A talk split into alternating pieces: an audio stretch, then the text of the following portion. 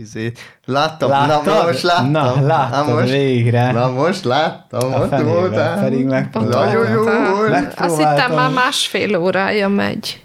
A, hát sajnos a felénél jutott eszembe egyébként, de az a baj, hogy ezt nem tudnám összevágni, mert mindig jövőn távol volt a mikrofontól. Kerülő, Tuesday-től. Kerülő. Kerülő, Tuesday. Kerülő. Kerülő, Tuesday. Kerülő, Tuesday. Az anime. A Florida Tyson mellett. Igen. Ezért nem fizetnek eleget.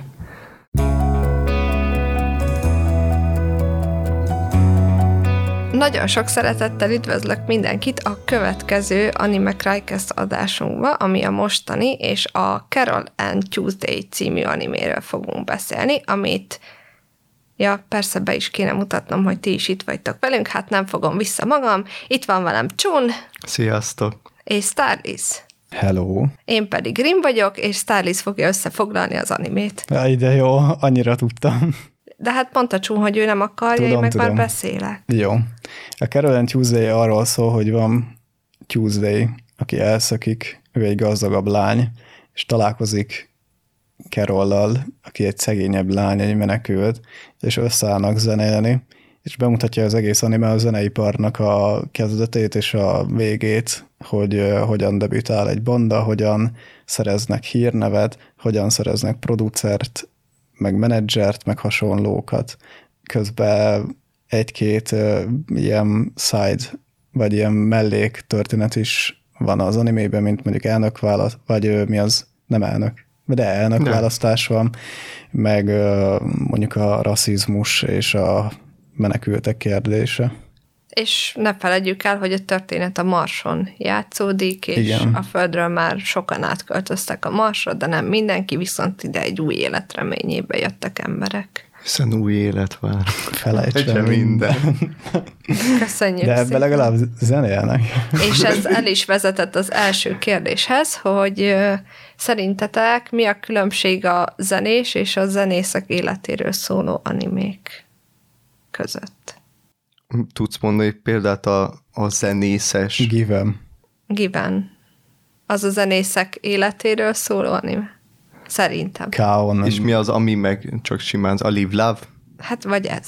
Hát de a Given is van milyen szinten a zenés.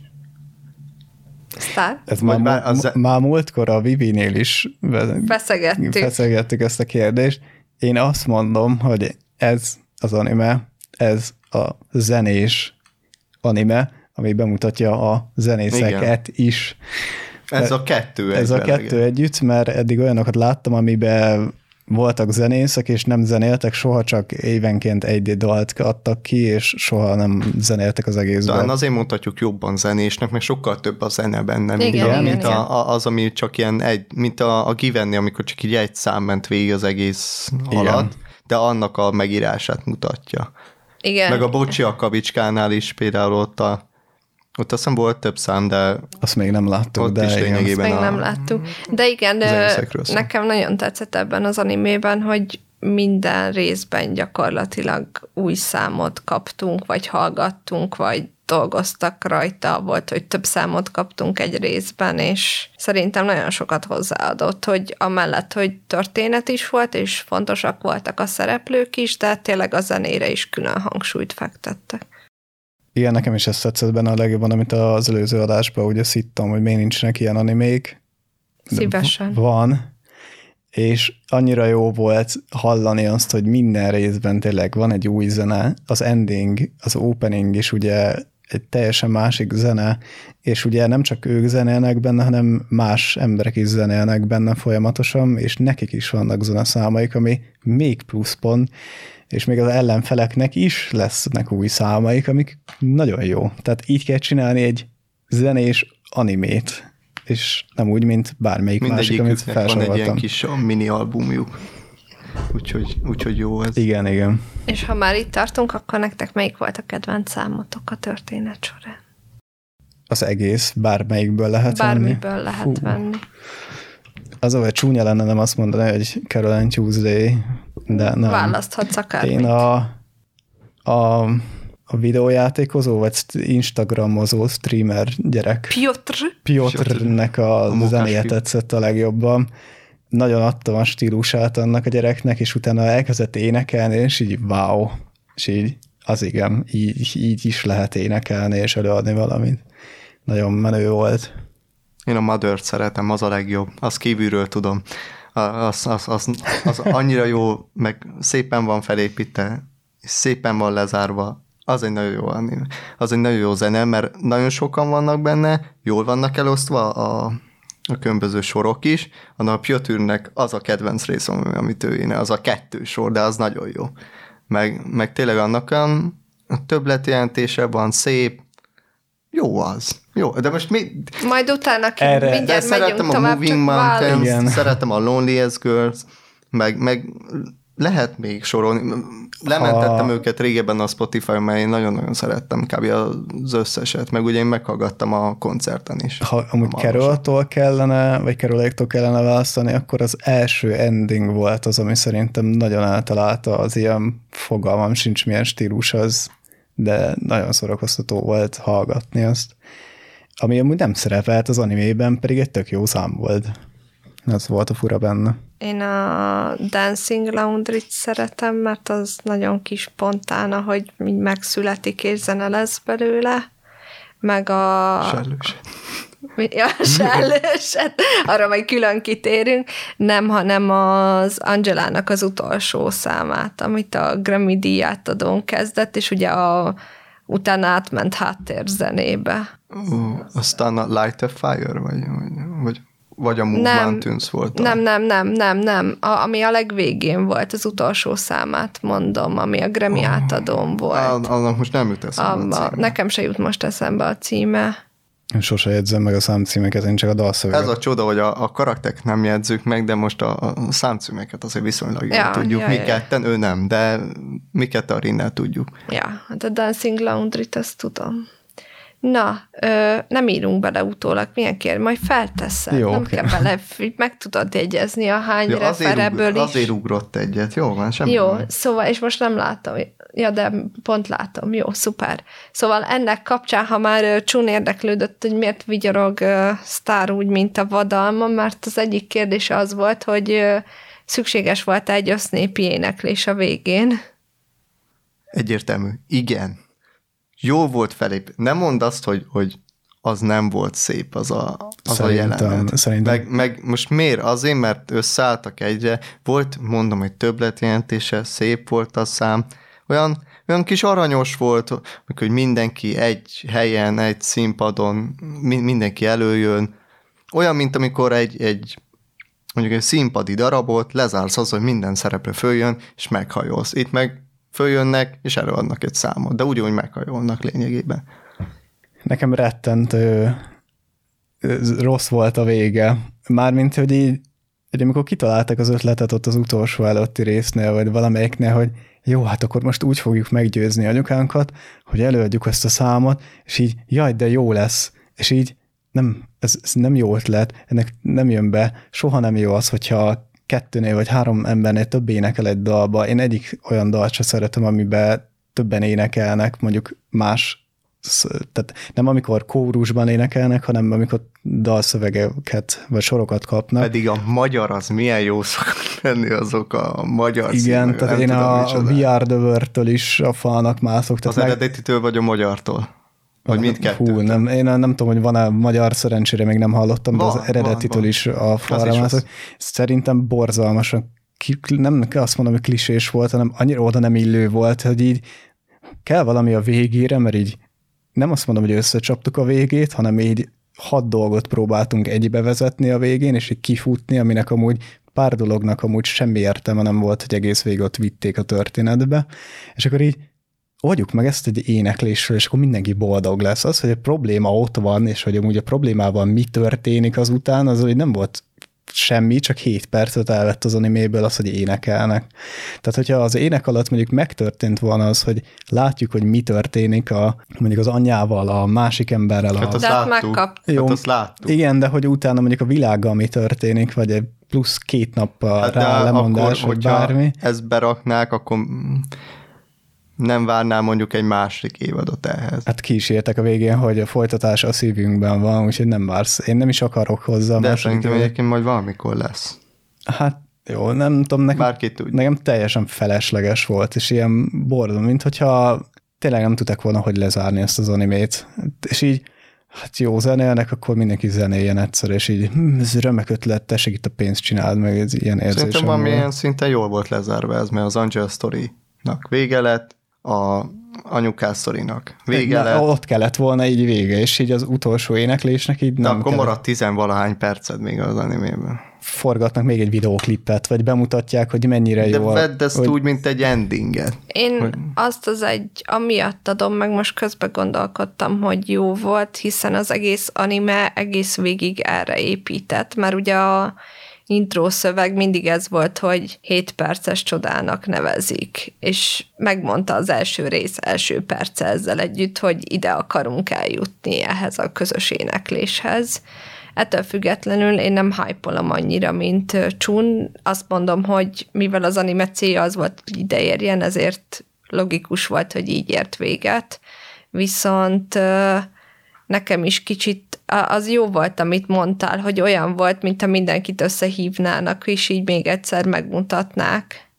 Viszont nem mondom, hogy annyira erőteljes lett nekem, mint mondjuk a, a Grammy díját adós Árknak a lezárása. Igen, azzal egyetértek, hogy Angelának az utolsó dala az mérföldkövekkel jobb volt, mint ez a dal, és most mondtad, hogy csak azért fogadod el, hogy ez lett a vége, mert hogy ugye minden rész elén ugye be van vágva. Ha most újra néznéd, kitörölnéd a fejedből ezt az egészet, és nem látnád az anime első másfél percét, az openinget sem mondjuk, és ez lenne a végeredménye, akkor mit mondanál rá? Én amúgy nekem felső, tehát annyira vicces, hogy a végén esett le, hogy amúgy, ja, tényleg, az egész, az egész elején erről beszélt, hogy amúgy az a vége, és így... Hát elmondta ja. a végén is. Ja. Elmondta a, a végén elmondta. is, elmondta a végén is, igen, csak amúgy nekem egy felső tűnt, hogy... De ebből egyébként tudod, hogy, hogy működött, szóval nem kell lezárás, mert működött. Igen, egyébként én... Engem is érdekel, hogy mi lesz utána, vagy hova tovább, tehát hogy szeretnék folytatást, vagy érzem azt, hogy jó lenne még folytatás. Ö, és ezzel kapcsolatban kérdezem, akkor ha már így, így az, a sztori ív és felépítésről beszélgetünk, meg már te részben utalgattál is rá, hogy mit gondoltak róla, akkor így az egész történet ív, így kerek egész volt, vagy, vagy mit gondoltak róla?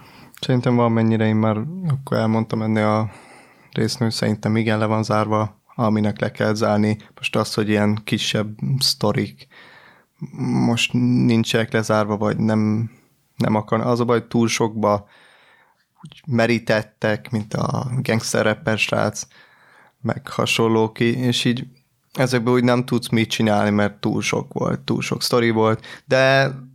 Még úgy gondolom, hogy a magát a főszálát, azok, amik a legfontosabbak voltak, azok lelettek. A Carole and Tuesday le volt zárva, Angel le volt zárva, meg a, az anyuka is le volt zárva. Mint az, az maga a Carole and Tuesday-es történet. Nekem néha úgy érződött az egész anime, hogy fogták a főszálat, gyönyörűen felépítették, azon nem is volt bajom, így kell kinézni egy zenés animének. És utána így jó, hát ez lehet, hogy nem ez huszonnégy rész, ez csak tizenkettő lesz, de kaptunk egy csomó pénzt, a huszonnégy részre van elég, hát meg azért ne hívjunk már meg ilyen szinkron színészeket, csináljunk már belőle egy hosszabbat, de mivel tudjuk mondjuk kitölteni ezt az egészet. És így beleraktak csomó ilyen dolgot, mondjuk a, az Angelás üldözős az jó volt, tehát amikor valaki stalkolta, folyamatosan az kreatív volt, de A... Hát összesíts most az összeset csak. Hogy... Igen, de egy bankkártyás, meg az ilyenek egyébként nekem nem, nem sokat tett hozzá. Nekem az sokat tett hozzá. Hogy Artigan. Artigannak, hogy elvesztette az összes pénzét, és meg kellett ezzel küzdenie. Nekem az plusz volt a történetben. Meg ez, hogyha egy zenész fejével nézed, ez, ez real, ez előfordulhat. Nagyon sok zenészfelelő is fordult hát az életbe, gyakorlatilag ilyen, az összes. De, de azért, mert mindegyik sztorinak van valamilyen szintű ilyen realitás alapja. Mert ott a tehetségkutatós, ott a Grammy-s, ott a, ahogy te mondtad, ez a stalkolós, a bankkártyás, ezek mind-mind olyanok, amik akárkivel megtörténhet. Nem csak, hogy akárkivel, úgy, hanem meg úgy, is úgy, történik. Meg, megtörténik, meg úgy a zenészeknél azért ezek, ezek elég gyakran ott vannak.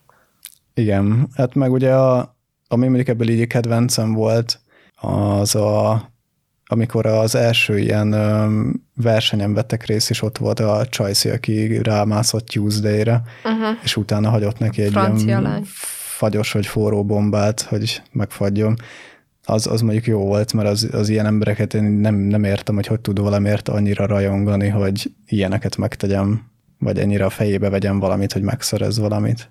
De ja, összességében egyébként jó volt szerintem az egész íve az animének, tehát beletettek minden olyat, ami így megtörténhet egy zenésszel, vagy egyáltalán nem zenésszel, hanem bárki mással, tehát aki verseket ír, vagy nem tudom, könyvet, azzal is ugyanez megtörténhet, csak más formában. Meg a karaktereknek az egész íve, ahogyan fel vannak építve, azok is jól van, hogy, hogy látod mondjuk a legfőképpen talán az Angelnél lehet ezt látni, hogy olyan ő nála ez a, az idolos fajta meg, megfelelési kényszerrel küzd mindenféle cucc, tipikusan, amit egy idol átél, és így így látod a végére, hogy mint az elején még ilyen ellenséges, meg, meg mindenki rivál, rivális, meg, meg ő nem lehet nálam jobb, stb. stb. stb. És a végére azért annak ellenére, hogy az alap tulajdonsága az, az nem változott, hiszen látod, uh, elmondta a legvégén, hogy ugyanúgy utállak titeket, de érti már a zenét, amit csinálnak, meg hasonló. És ez például tök jó, hogy az alap tulajdonság nem változtatták meg, de látsz rajta de egy fejlődést. És ez tök jól van, mert és a Caroléknél is ugyanez van. Nagyon azt tetszett, hogy ugye folyamatosan Angela riválisként tekintett Carolékra, Carolék meg így van Angela, oké, okay, jó. Nem, szerintem ők túl jónak gondolták Angelát hát magukhoz képest. Tehát, igen, hogy ők meg nem... egyébként a stílus, amit nyomtak, az nem nagyon különböző ugyanaz. Volt. Igen, teljesen más, igen. Ja. Ö, és nektek melyik volt a kedvenc történetárkotok? Nekem úgy összességében az az Angela megfelelési kényszeres rész, ez, ez nekem, nekem jó. Ne, szerintem, szerintem ez a legjobb. Ez a főszál lényegében, és ez, ez tök jól van felépítve. Meg, meg a tehetségkutatósat is szerettem egyébként. Szerintem az is tök jó. De az meg csak simán azért, mert mókás volt lényegében. A videóklip forgatás. Az is tök jó volt. Az, én nem hiszem el, hogy ezt a videóklipet utána nem adták ki. Az annyira szórakoztató volt. Ha egyszer a százhúsz lett... táncossal, igen. Most már csak száztizenkilenc. Ha, ha egyszer lesz zeneim, akkor tuti, hogy egy ilyen nagyon béna, basic forgatási jelenetekkel lesz teletűzdelve, és ugyanilyen lesz. Csak a bakikkal lesz tele. Na, az az, az igazi videóklip. Nekem a Szidónia fesztiválos fellépésnek a része volt a kedvencem. A második. Igen, az első, első is szórakoztató volt, de a, a második már úgy ott érett be mindenki, vagy nem tudom, így az Angela meg az Ertigan páros is nagyon tetszett, meg utána, hogy így Carolék kijöttek belőle, az is nagyon tetszett. Úgy. Igen, az egy nagyon szép jelenet volt, amikor így kiálltak, hogy mi készültünk itt dobálni botokat, meg nem tudom, gördeszkázni, ja. És így inkább csak leülünk, és megmutatjuk, hogy hogyan érjük a dalokat. Hogy ezek zenék. Ez egy, igen, ez egy zene, és így pont uh, múlt héten voltunk koncertem a Mono nevezetű japán bandánál, és ők is kijött három ember, abból... Aki négy. Vagy kijött négy ember, abból három... Szteróba játszottak ki ebben a Monóban. Igen, három ember azonnal leült, egy Csajcika ott gitározott, állva, másik kettő gitározott, és egy dobolt, és olyan zenét csináltak ott, és mindenki elveszte, pedig egy mukot nem mondtak benne, csak zenéltek. Mindenkinek ajánlom egyébként ezt a bandát, meghallgatásom, hogy belerakom a leírásba. Promóciós adásunkat hallott. Nem promóciós, csak zenét ajánlok. Hogy, hogy igen, lehet így is, ők se fesztiváloztak, tűzijátékoztak, meg nem tudom mit csinál, mondjuk mint egy Rammstein, hanem leültek, és előadták azt, amit ők úgy gondolnak, hogy ez egy zene, és mindenki egytől egyig átérezte. Akkor, ha már a kedvenc árkot befejezem az utolsó kérdésemmel, kinek jó volt a kedvenc szereplője, és miért? A Piotr az, az mókás volt. A Piotr. Ő, ő, ő mókás volt. Ő adta úgy magát, de egyébként a, a Tuesday-t bírtam. talán a legjobban. Nem tudom őt, őt miért, de olyan kedvesnek tűnt, meg, meg ez a... Úgy hasonlít, majd, majd amikor majd beszélünk arról, hogy van olyan, ami hasonlít, akkor, akkor nekem emlékeztetett valakire, és akkor azért is. Na majd mindjárt odaívelünk akkor. Tuesday és Artigan. Az Artigan. Nekem is Artigan volt az egyik kedvenc. Ez egyik kedvenc karakterem, és nagyon szeretem a szinkronját is, meg nagyon szerettem, ahogy előadta magát, meg végigjárta a kis útját, úgyhogy én sajnáltam volna, hogyha vele nem foglalkoznak egyébként többet, mert én nagyon kedveltem. Nekem ugye az anime felénél esett le, hogy a Steins Gate-ből Kiomának a hangja, és így, és így, jaj, tényleg, hát azért ennyire idióta, vagy hogy mondjam, annyira jó a szinkronja, imádom. Zseniálisan. Igen, meg a Who Am I póló. Igen, igen, újabb póló álom. Igen. Ja, nagyon szerettem. De igen, amúgy, amúgy Tuesday-t én is, én is nagyon szerettem. Meg a Carole apukáját. Mm, ő is jó fej volt, igen, főleg ahogy előadta meg, hogy ott legyeskedett egy csomó ideig, és csak... Igen, de ugye pont azt mutatták meg, hogy mennyire különböző volt az érdekemberektől, akik rá repültek, meg ő hogy viselkedett, és amúgy az is nagyon tetszett, ha már így kedvenc sztori arc, akkor még az. Hát jó, mondjuk, ha ilyen körülmények között kellene megválnom a gyerekemtől, és utána feltűnne egy tévébe, lehet, hogy én se szaladnék oda így egyből, hanem megnézem, hogy egyetem mit csinál, és hogy milyen ember lett belőle. Ha meg nem rá terhelnéd magad. Persze, hogy ja, úristen. Mert azért köztük lett egy szimpátia, úgy alapvetően minden igen. Értek nélkül is. Igen. Na, és akkor Csun emlé- említetted, hogy mi volt ez, hol, hol, hol van az a kérdés? Nem találom, pedig tudom, hogy melyiket keresem. Az amit... enyémnél? Aha, melyik ki kire emlékeztet. Hát azt... ugye van egy olyan kérdésem, hogy a karakterek milyen típusú zenéműfajokat képviselnek, és van olyan, akihez tudjátok őket hasonlítani.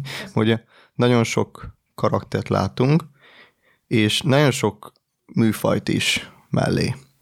Nekem például a, a Tuesday az egy ilyen country-sabb uh, dolgot mutat, és nekem például a Taylor Swift emlékeztetett. A, egyrészt kicsit kinézetében is, plusz amikor a, a, a Taylor Swift uh, elkezdte a, a munkásságát, akkor ő country zenész volt. Csak ugye ő átvált utána popba, és hogyha megnézzük itt is, valamilyen szinten látjuk azt, hogy ő valamilyen country-t nyom, de utána ő is átmegy ebbe a popos verzióba, úgyhogy lényegében hasonló, mint a, a Taylor Swift. Az egyik pedig, akinek a nevére nem emlékszem, de az a Bobby Ray Cyrus, az biztos. Hát a végén, aki bekerül a Grammy új tehetséges igen, döntői a, köz, közé. A másik gitáros, az szó szerint az a Bobby Ray Cyrus, az ugyanúgy néz ki, és ugyanazt a stílust is nyomja, igen, igen. mint ő. Ugye az Angela az ilyen tipikus, ilyen k-popos, meg j-popos, de simán amerikai popos cuccot is tol, hallani a, ugyan a zene... Nem, nem az zene, a kiejtéséből. Amerikai pop énekesnő kiejtése van. Soha nem láttam volna ezt az animét, és csak ezt az egy számot hallottam volna, akkor azt mondanám, hogy ez egy amerikai énekes. Annyira, hát az énekes az az? Annyira undorítóan énekel, hogy nem, nem hiszem el, hogy ez bárkinek amit tetszik. Starlis nem szereti, hogy nem engedik ki a szavakat a szájukon, hanem így elsúrolják. Igen, amikor így elsúrolják, és így nyakon öntik egy adag autótyúna, hogy tessék, ez, ez a zene ma, és így juhú, nem, nem, ez nem, nem tudom, zene. Nekem bejött. A, ugye volt a gangster rappes csávó, az ugye... Csun raps, gangster raps. Az nekem gangster. Nem tudom, ilyen tupakkosnak tűnt, de aztán fogalmam sincs igazán. Én nem hallgatok izét ilyet, úgyhogy nem tudom. A, aztán mik voltak még a Piotr? Az... Ő az összes boyband volt egy személyben, igen, szerintem. Igen, ő is hasonlóan ilyen idolos. Hát megmondom, ilyen boyband. Tehát, igen, hogy bármi, igen. Backstreet Boys, akárki, tehát aztán nekem tényleg az összes boybandet hoztam. Artigannál felfedeztem egy csomó ihletanyagot, mondjuk Porter Robinsont, meg Skrillexet, meg Avicii is volt egy kicsi benne, de volt egy szám, amit szerintem tuti, hogy Avicii, vagy nem Avicii, Porter Robinson írt nekik, mert az egész alapja, a, az a zene, amikor Angelával énekelt. A fesztiválos, na, az, igen, igen. Az, az full Porter Robinson szám volt. Meg a Fiore is hasonlított valakire, de ő ilyen... Ez a régebbi... Igen, igen, ilyen régebbi. Ez a bár énekesnő stílust képvisel. Nekem ő mondjuk nagyon tetszett, jó nekem volt hallani a hangját. Nekem is tetszett, én is szerettem. Ja, a... meg a Kristális, az összes ilyen nagy pop énekes nők, ezek a dí- díva pop ez ilyen énekes. Igen. igen. Madonna, mikor még énekes Mi, nő amikor, volt. Igen. Fénykorában. Amikor még fiatal volt. Igen. És amire uh, Rinnel jöttünk rá, hogy amikor ugye Angela összeesik a gála átadón, ja, akkor az egy masszív atakszám referencia. Ja, arra, az volt a vicces, az hogy én dal. Már ugye láttam kétszer, és most harmadszor, mikor hallgattuk, akkor esett le, hogy ez egy masszív atakszám referencia. Az az egyetlen száma volt Angelának, ami élvezhető volt. Amit még te is elfogadtad. Igen, mert nem tolta túl ízé, így nem nyomták Szeret. meg az autótyún gombot, hogy de jó zene. Igen. Ja, hát ha még majd közben eszünkbe jut valaki, akkor szerintem mondjuk, de ö, ugye egy nagyobb részét az animének egy tehetségkutató fette le, amire már így utalgattunk, úgyhogy először is azt kérdezném, hogy mit gondoltok így általánosságban a tehetségkutatókról. Fú, én nagyon utálom őket. Őszintén, hogyha mondjuk veszük a magyar tehetségkutatókat, azokat utálom a legjobban. Amikor az volt, tehetséget kutatnak, de nulla tehetséggondozás van. Gyakorlatilag most az, hogy azt mondjuk, hogy tehetségkutató idején, mondjuk, hogy mondjuk neveket, mondjuk X-faktor vagy, vagy ilyeneknél, mondjuk ameddig tart a műsor, addig kap, kapnak valamilyen szinten támogatást, ilyen, mentorálást. Ilyen, hogy hogyan kell énekelni, meg ilyesmi, de úgy nem nagyon sokat, hogyha, hogyha megnézem. A mentorok szerintem hatalmas segítséget nem nyújtanak, de gyakorlatilag azt tudtam a legjobb, hogy amikor valaki ezt megnyeri, utána kap egy szerződést, de itt az itt lévő ö, cégek, amik vannak, ezek csak kiadók. Igen. Gyakorlatilag nem, nem fognak gondozni hát téged. Szponzorálnak, de nem a tehetségedet ez a, ez támogatja. A, max azt mondják, figyelj, csinálunk veled egy dalt, és akkor kapsz egy dalt, és ennyi. És soha hát, többet nem látni. És azért van az, hogy azt, azt tudtam a legjobb, hogy itt vannak ezek a műsorok, és te megnyered, és, senki, és úgy, úgy senki nem fogja tudni tíz év múlva, hogy ki vagy, vagy jelentek-e meg számolni, mert, mert például a, egyszer szittem a, a kocsis Tibit, még a, a rokonaimnál, amikor beszélgettünk, hogy nincsenek számolni, mit tudom én, és rákerestem, és a csávónak voltak, pár hónap azelőtt rakták ki, csak egyszerűen soha senki nem hall róla, pedig ő is nyerte, azt hiszem a, a csillagszületéket nyerte ő. De hogy senki nem fog hallani róla, mert nulla menedzsment van, senki nem figyel, nem, nem kap nagy díleket, és például meg lehet azt látni, hogy a magyarországi tehetségkutatón sose az nyer igazából, aki, aki megnyeri, hanem az, akinek van valamennyi esze, vagy, vagy látják benne a potenciált, hiába esik ki mondjuk az elején, de kap olyan díleket, hogy tud fellépni a Budapest Parkban, a, a Paplaci sportarénában, a nem tudom mi, a múltkor az, aki volt, az a Manuel. Az is kiesett azt az első vagy második élő körben, az mégis a gyerek az egyet, aki befutott, és nem a Russo Tibi, aki megnyerte. Szóval nem is tudunk, hogy, hogy van-e a Russo Tibinek száma, lehet, hogy van, de a kutya nem hallgatja, vagy hogyha hallgatják is, az is olyan, olyan szűk réteg, hogy nem. És tényleg ezt tudtam a legjobb, hogy nincsen tehetséggondozás ebben az országban, hogy, hogy megnyered, és odaállnak mellett. De még hogyha nem nyered meg, akkor is valaki odaállna mellé, mert ez tök jó ez a, ez, a, ez a név, hogy mentor, de nem úgy tűnik nekem, hogy bármit is tenne, értem, mert az a baj, hogy például, hogyha az X-faktort nézed, egy-kettő embert, aki túl látott mondjuk a Bialex, ő volt az egyetlen, azt felkarolta, csinált vele, ilyen volt a u es en ki mondjuk, és akkor csinált vele van, egyébként a Manuel is hasonló volt, mert benne meglátta a potenciált, ő, meg, ő az egyet, akire azt mondom, hogy ő figyelt azokra az emberekre, akikből úgy gondolta, hogy lehetett belőlük csinálni valamit. Ő az egyetlen, de hogy, hogy a mostani, amik itt vannak, ezek tényleg csak kiadók, és nem tehetségkutató ö, ügynökségek, mint mondjuk Koreában vagy Japánban, ahol ténylegesen tehetséggondozás van, több évnyi, nem ilyen pár hónap, aztán kész lesz belőle. Ott is vannak tehetségkutató műsorok.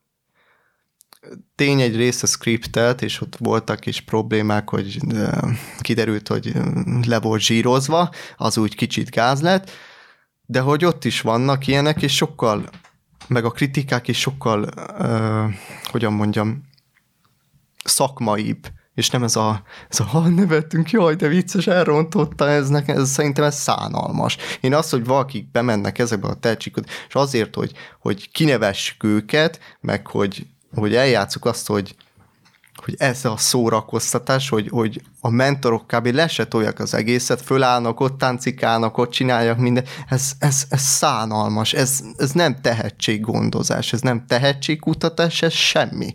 Ez a szánalom. Szóval ezzel... Csún rage quitjét hallhattuk. Igen.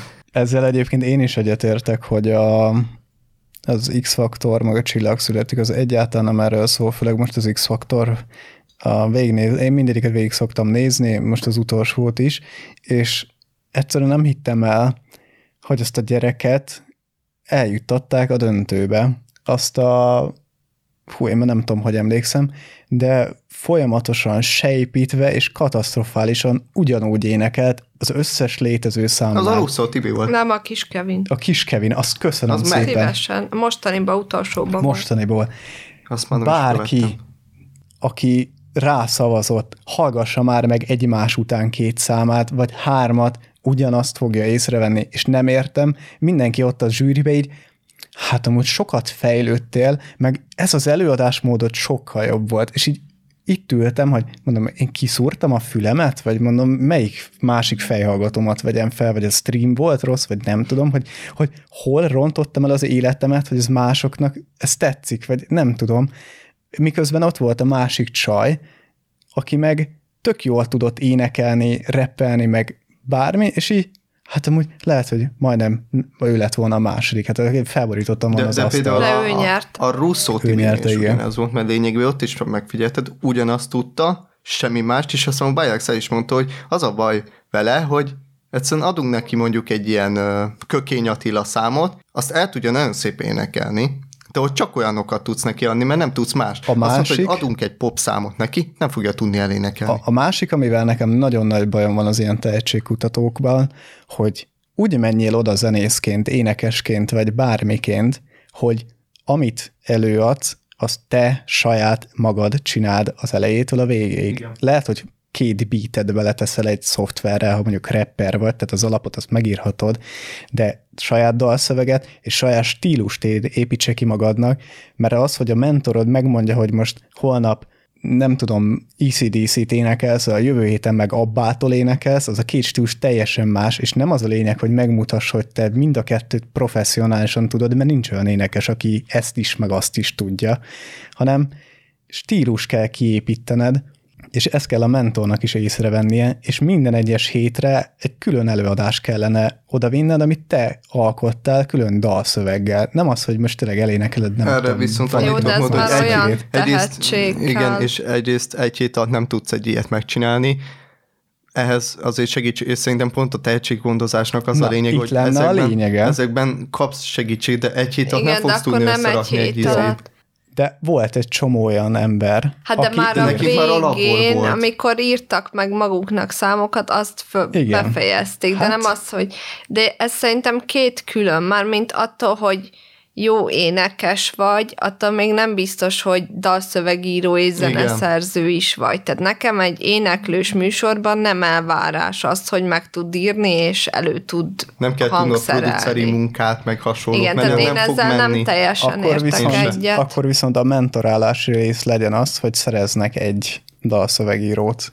Hát vagy bármit, vagy ami bármit. Kell, persze. Hát figyelj, az is, az, azt megadom, hogyha mögéd raknak egy csapatot, hogy tessék, igen, ők egy zenekar, ő egy dalszövegíró, egy zeneszerző, meg itt vagy te, iksz ipszilon, igen, úgy oké. Okay. Tehát hát, ha ilyen tímet pakolnak mögéd, úgy oké. Okay. Vagy budgetet az egészbe, és viszont... ne az legyen, hogy olyan dalt ad folyamatosan a mentor neki, amit ha elsőre elénekli, vagy másodjára, és hallja, hogy ez katasztrofális, és soha nem fog menni ennek a szerencsétlen embernek, akkor jó, ne azt adja. Jó, ezt megadom, hogy csomószor nem találják el jól, hogy mi, és oké, hogy többféle le stílusban kell megmutatni magukat, ami vagy sikerül, vagy nem. Én amúgy ezzel is egyetértek, hogy van, akinek meg nem forrott ki az, hogy ő miben jó, igen, és jó próbálgatni, viszont igazságtalan ez alapján kiejteni, vagy elítélni, hanem kéne olyan, hogy mondjuk egy ilyen repertoárt összeraknak, hogy mikbe jó, mikbe nem, és az is szintén tehetséggondozás nekem. Viszont amit te mondtál, az nagyon tetszett az egyik gondolatot, hogy ha már nincsen ilyen, az az egy esély vagy értelme van a tehetségkutatóknak, hogy van, aki felfigyel rá és fölkarolja. Igen. És ugye így volt most, aki megnyerte, őt is már meghívták a Szigetre előadni, úgyhogy még nem volt tiszta, hogy megnyeri-e vagy nem nyeri-e meg, hanem egyszerűen hallgatták, tetszett nekik, látták, hogy az embereknek is tetszik, és úgy gondolták, hogy na, őt meghívjuk, tök mindegy, mi lesz vele. Hát csak ugye ez is olyan, hogy meg, meg anya, gyorsan reflektálok, még miért elfelejtem, hogy a, a, volt egy ilyen, amikor írtak neki. Volt a X-faktorban, ez pont a, azt hiszem, a Manueles ö, évad volt. Volt benne egy csaj, azt hiszem valamilyen enikőnek hívták, de nem emlékszem a nevére, azzal promózták őt folyamatosan, hogy ő a, a McDonald's-ban dolgozott. Ez volt a legfontosabb. Nem, Szegény, mai napig, erről ma, volt híres. Mai napig nem értettem, hogy ez miért kellett. Nem arról beszéltek, a csajnak volt egy nagyon szép, ilyen egyedi hangja, ilyen kicsit ilyen rekettesebb, de ilyen, de ilyen jó fajta. Nem mondom olyan, mint a Ruzsa Magdi, hanem mondjuk egy ilyen, ilyen erősebb, és, és jobb volt, és nekem nagyon tetszett. Ő miatta néztem, mert azt mondta, hogy ennek a csajnak meg kell nyerni. Ki lett a mentora? A Dallos Bogi. A Dallos Bogi írt neki egy számot, ami nem az ő stílusa volt. Fogalma nem volt róla. Látszódott az élőn, hogy nagyon rosszul énekli, mert nem illik a hangjához, nem illik a... és nem is olyan, mint ő. Mert ő ilyen nagyon introvertált volt, meg nagyon ilyen nem nagyon beszélős, meg hasonló, és nem illett hozzá, és ki is esett abban a körben, és utána és döntöttem azt, igazságtalan hogy... Vagy. És abban a résznél döntöttem, hogy én ezt többet nem fogom nézni, mert ennél szánalmasabb nincs, hogy ott volt az egyetlen olyan csaj, akinek volt egy egyedi hangja, mert utálom azt, hogy minden egyes évadban azt kell néznem, hogy olyanok nyerik meg, akiknek ugyanazt a hangját húsz évvel ezelőtt is hallottam. Csak igen. Más néven. Igen. A, amin én még fejlesztenék, hogy ne arcra menjem, hanem úgy menjenek be az emberek, hogy az előválogatóba senki nem tudja, hogy ki az. És jó, erre ott volt az állarcos jó, énekes, de ezt vagy ke- nem ezt kellene kombinálni azzal, hogy állarcos énekes, de X-faktorral. Tehát az utolsó, tehát csak akkor tudod meg, hogy... De hát hogy olyan még... volt, az volt a Voice. Az a Voice volt, igen. Igen, igen az volt a Voice, hogy, hát... hátul, hogy úgy, úgy ülnek a zsűrik, hogy háttal. De nem csak a zsűri. A... És hogyha meg... Nem csak a zsűri. De hát nem számít, tehát basszus a... a... De nem a, nem a zsűri, sehol nem a zsűri szavaz, hanem mindig de az emberek szám. Igen. A Voice-nál, a Voice-nál ott, igen. Ott a zsűri számított csak. Na, Na. csak ez kellene... Az volt a lényege. A, ezt kellene csinálni, hogy egy X-faktort így végvinni, hogy még csak maxa izélása, és senki ne arra menjen, hogy annak tetszik a haja, meg milyen csinosan néz ki, hanem amikor kiesik, akkor leveszi, és meg, akkor megállítani. Meg volt egy szerintem... másik is, a, a fal, vagy nem tudom, mi volt a címe. A, a, annak az adásán voltam is, szóval mint néző. És ott úgy volt, hogy van a fal, és amikor elér, nem látod, fogalmat sincs. A... Jó, csak ezt a kameratechnikával ugye meg lehet oldani. Jó, de amúgy szerintem sose számít, mint hogy van, amikor igen, de tök sokszor nyert olyan, akinek csak a hangja volt jól, és nem igen. nézett ki jól, vagy tehát ott van, mit tudom én, egy Tóth Vera, ő se az, akire azt mondtad, igen. hogy na, ő egy szépségkirálynő, és milyen jó poppicsa lesz belőle, és... A, a másik, amit kivennék ezekből a műsorokból, a szia, ki vagy, mutatkozz be. Nem. Szia. Név. Énekelj. Nem kell az, hogy... Hogy a Mekiben dolgoztam. El, a Mekiben dolgoztam, elhagytak a szüleim, egyedül élek, nincsen pénzem, sírjunk két sort, akkor itt de mindenki meghatódik. De akkor nem meghatódik. Tudják kitölteni az öt óra műsor. Nem, egyébként nem. Ez ilyen ala... Én erről ezzel nem értek. Én nem, egyet. Nekem ez, ez borzalmas, mert Carole and Tuesday-be is észrevettem, hogy amúgy jó története volt Carole-nak, de hogy amúgy így, mert megint ezt látom, és itt is, hogy menekült volt, nehéz élete volt, Jó, de ez csak annyi, hogy be, egyrészt be tudod lőni, hogy körülbelül hány honnan éves, meg, meg egyrészt főleg az iksz haton például hogy számít is, meg van a huszonöt év felettek, meg huszonöt év alatt, ott például az számít. Az meg, hogy elmondja, hogy honnan jött, nem fog emlékezni rá a kutya se. A, de... Nem. De mert az összes hírlap lehozza, hogy jaj, hát találkozott az anyjával tizenhat év után végre, és akkor hajde jó, és így. Jó, nem, én ebben jó, de az már a bulvár, az igen, már olyan, hogy bulvár, ez, bulvár, ez, sem ez ilyen független. Alap, hogy tőled is megkérdezik, hogy hol dolgozol, az kész, az kit érdekel. Soha nem mondanám el. Jó, de, de érted. Meg... Na, és ha már kirécskviteltük magunkat, akkor mit gondoltak, hogy az animében hogy volt megvalósítva a tehetségkutató versenyrész? Nagyon jól, mindig kell vendégszereplő. Utálom az össze, tehát válogassanak úgy össze egy zsűrit, hogy az értelmes. Az előző X-faktorban is nem értem, hogy az a lány mit keresett ott. Nézzétek meg az utolsó három vagy négy részben az élőkben gyakorlatilag soha nem szólalt meg, és csak ott díszként volt. Ö, ezért legyenek vendégszereplők, de egyébként jól csinálták meg. Vannak. Melyikben? Az X-faktorban is vannak. A zsűriben nincs. A zsűriben nincs, igen, de... De most arról beszélt, zsűri, hogy a zsűriben zsűri, legyen vendégtag. Ah. Na hát az, de lenne az, igaz, az lenne az igazi, ha minden egyes részben már zsűri lenne. És akkor nem az van, jó tudom, hogy a mentoráció, tehát lenne az első... Szerintem jó, hogyha lenne mentorjuk, Me, lenne mentor, és lenne egy... Tehát a mentor egy zsűri, nem egyenlő zsűri. Az az, aki nem is tudja, és nem is volt ott, és nem fog... Uh, nem személyeskedik. Aki pártat tanult. Igen, igen. igen. Tehát, hogy lenne mindenkinek mentorja, azokat is mutogatnák, meg ők is beszélnének így a közös felkészülésről, tapasztalatról, akármiről.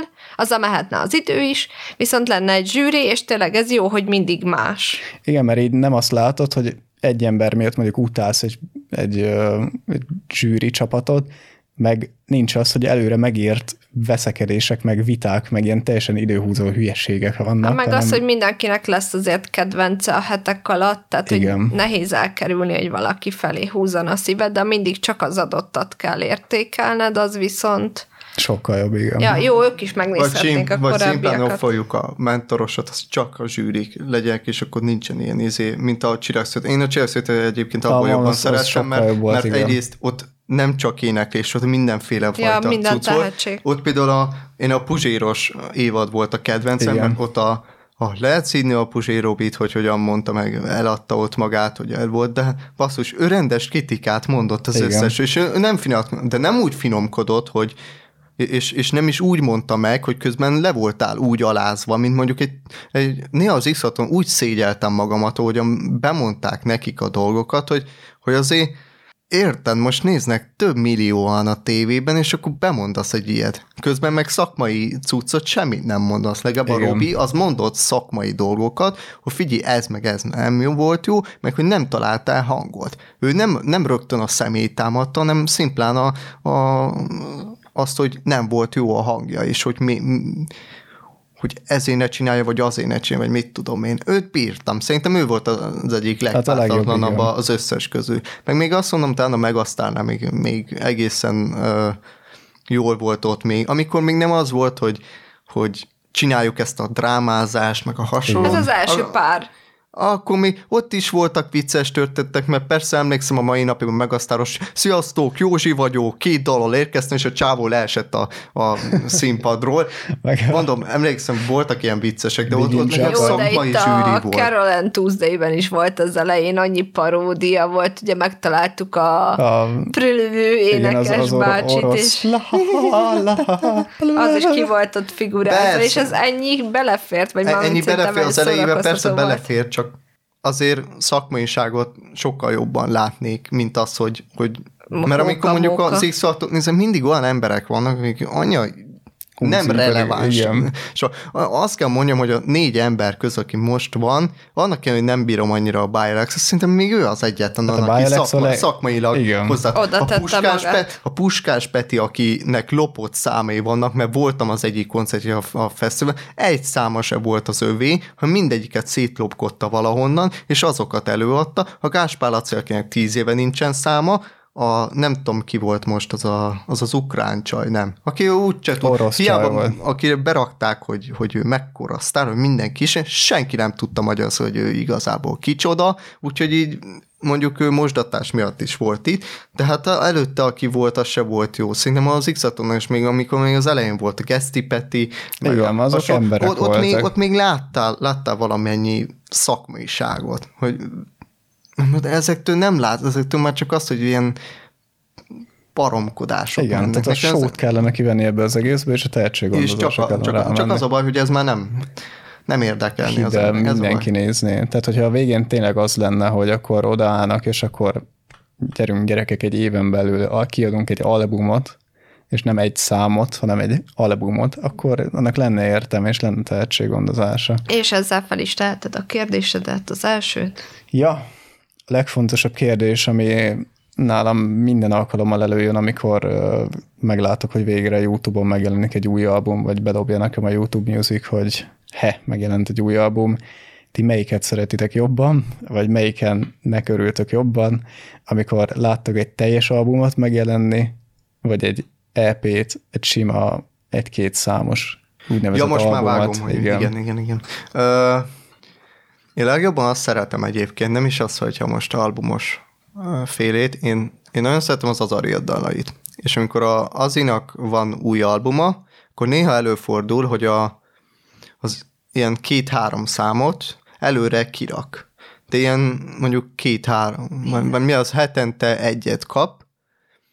Mondjuk a mostani, ami küld, mert azt hiszem pár héttel ezelőtt jött ki az új albuma, egy tíz uh, zeneszámos album, és abból például a Szociazi és az Introvertált dalt már előbb kijött. Mert egyrészt már volt hozzá klip, meg mit tudom én, és tudta, hogy ezek nagyot fognak ütni. Plusz be van mutatva, hogy maga az album jön, a Memento album, és ezek, ez a kettő, igen, igen, ez a kettő jött ki, hogy ez, ez így látja azt, hogy, hogy látják a fanok azt, hogy jön egy albuma, tudják mikor, de nem tudják pontosan, hogy, hogy úgy, úgy mikor, és így, így várják. És amikor kijött az összes szám, akkor így, így, így tökre örültem, hogy azt végre itt van mindegyik, és tök jók voltak. Meg ugye ilyenkor kiadatlanban egyszer-kétszer ugye eljátszák. Koncerten az is szerintem tök jó. Így az é péket annyira, hát még a mini albumokat sem nagyon szeretem, mert például akartam pár nappal ezelőtt venni egy Itzy albumot, és így, mert néztem ilyen... ilyen Mi az az Itzy? Itzy az egy idol csapat, yeah. És nagyon szeretem őket, és így néztem, hogy mondom, minden merch-ük valami negyven dollár, meg mit tudom, hogy lehet az, hogy a, a maga a, az albumuk meg olcsó. Ilyen öt dollár volt az a... És nézegettem, és volt egy Egyszer. ilyen, ilyen alá, aláírásos cucc, és benéztem, az is volt huszonöt dodó, mondom, az még egész jó, mondom, egész jó. És ránéztem, és utána eszembe is jutott, mondom, ez a Checkmate album. Belenézek, ja, hát ez egy négy, négy zeneszámos mini album. Ja, akkor már értem, hogy miért öt dodó. És így rendben.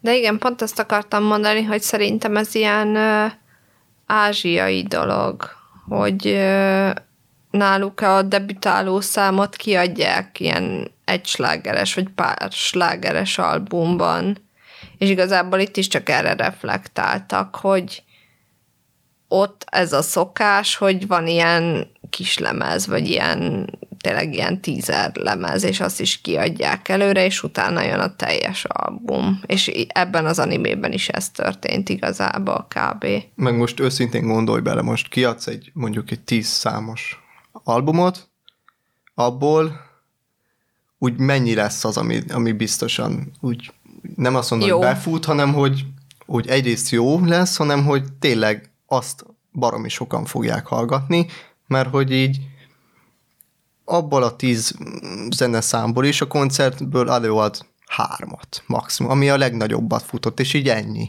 Szóval így kiadhatod ezeket, csak sok értelme nincs, mert, mert te, de mint de fan... De akkor is egy teljes album az, tehát legalább negyvenöt perc, ugye attól számít egy album albumnak, de hát az, az végre egy, egy teljes album, és nem az van, hogy értem, amit mondasz, hogy abból a tíz számból három az nyugodtan mehetne egy é pére, mert az a legjobb, tehát mondjuk a Platónnak is a a vízből van a túlsó part, a tágul már, meg nem tudom ilyeneket rárakni egy é pére, lehet, hogy egész nap azt hallgatnám, de ott van a másik is, és attól lesz egy teljes kerek egész az az egész album.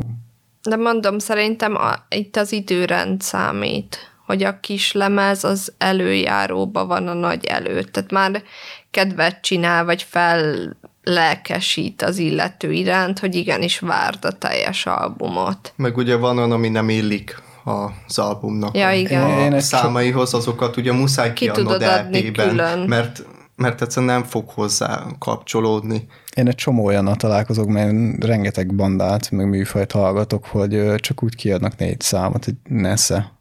És az nem fog a következő albumon szerepelni. Hát most mondd a csúm. Tudom, tudom, hogy ilyen, hogy még nem illik rá. Mindig azt ezzel egyetértek, csak mindig ott van az, hogy akkor így én nagyon sok zenét hallgatok, és ilyenkor mindig arrébb kell kattintanom. Tudom, hogy húsz perc múlva arrébb kell kattintanom, és az engem egy ilyen nagyon minimálisan frusztrál. Tudom, hogy életem gondja, és nem egy órán keresztül hallgatom. Meg főleg akkor, amikor megveszem, és amikor Csun is mondta, hogy mondjuk egy é pé is tíz dollár, egy nagy album is tíz dollár. És így mert fizetek a kevesebbért ugyanannyit, mint a többért. Pedig a másikban sokkal több energia van téve, mint a, a kisebben. Szerintem a kisebben is sok energia van téve. Persze, csak tudom, csak... Rövidebb idő. Igen. Meg egyébként most erről most eszembe jutott egy olyan kérdés, hogy, hogy ti hogyan szeretitek, amikor mondjuk egy zene elég gyakran jön ki egy, egy bandától, vagy egy énekestől, hogy mondjuk, mondjuk egy olyat ilyen két hetente talán kijön egy szám, vagy azt, hogy várnod kell mondjuk egy évet arra, hogy jön valami visszatérés. Ugye ezt ilyen visszatérésnek hívjuk, hogyha kiadnak, ugye, egy, ugye, új kiadnak egy új albumot, vagy kiadnak egy új számot akár.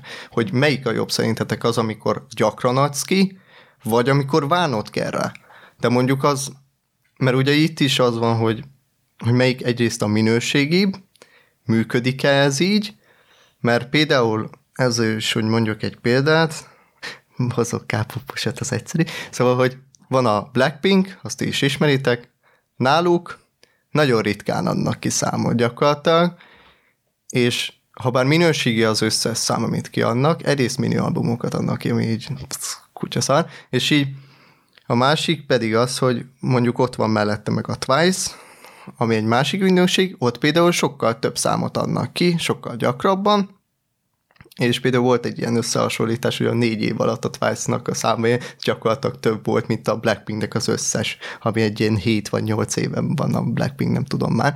Szóval, hogy így néztek, hogy ez egy kicsit gáz, és ilyenkor például itt előfordult olyan vita, hogy hát tök jó, hogy várnunk kell, csak ilyenkor úgy elfelejted a magát a zenekart, hogy létezik, mert hogy nem igazán ad ki számot. Én ezzel ellened megyek, mert lehet, hogy elfelejted, de úgyse. Tehát én nem tudom, olyan hetente vagy havonta váltogatni szoktam a műfajt, amit hallgatok. Most éppen nem tudom, japán zenéket hallgatok, de néha metált hallgatok, aztán rockot hallgatok, és mindig, tehát nem szeretem ugyanazt hallgatni. Tehát, hogyha hetente kiadna a kedvenc előadóm egy albumot, vagy egy, egy számot, akkor lehet, hogy a tizenkettedik után már megutálnám, mert jaj, mert megint ők énekelnek megint, és nem hallgattam közben mást. És ez sokkal jobb, hogy évente vagy két évente kiadnak egy albumot, és így azt a tök jó, és akkor megint meghallgatom az összes számukat, de addig is, az a két év alatt is valamikor vissza fogok térni hozzá, tehát nekem a fejemből nem mennek ki ezek a, az előadók, főleg azért, mert az összes dalszövegük a fejemben van, tehát nehéz lenne kimenni. Úgyhogy nekem így, nekem az sokkal jobb, hogyha két évente vagy évente adnak ki egy albumot. Nálad? Ő nem hallgat zenét. No, jó, de szoktál. Ez milyen szívtelenség. Nem is ismerem, nem is tudom, mi ez. Oké, okay, hogy filmet nem nézek, de mi az, hogy nem hallgatom jó, de ez zenét? Ez zenét hallgatni volt. Most nem válaszolok. Na, légy szíves. Így jártál. Én nem hallgatok zenét. De érdekel a válaszolni. Szóval a következő kérdésünk, hogy mit gondoltok a dalszövegeknél, fontos egy mély és tartalmas szöveg, vagy inkább legyen ilyen kecsi, és legyen egy jó reflénye? Ez attól függ, milyen az előadó maga, hogy például, most mondjak meg példát, magyarból. Amikor mondjuk egy krúbit hallgatok, sokkal jobban érdekel az, hogy mit írt bele, mint szöveg, mert neki tök jó az ez a, a szöveg, szövegírási módszer, meg ahogy, ahogy, amik benne vannak néha, hát zseniális szerintem. Tudom, hogy sokan nem szeretem. Ott például nem az, hogy milyen maga a zenés, mennyire hallgatható, hanem ott a szövegcentrikus.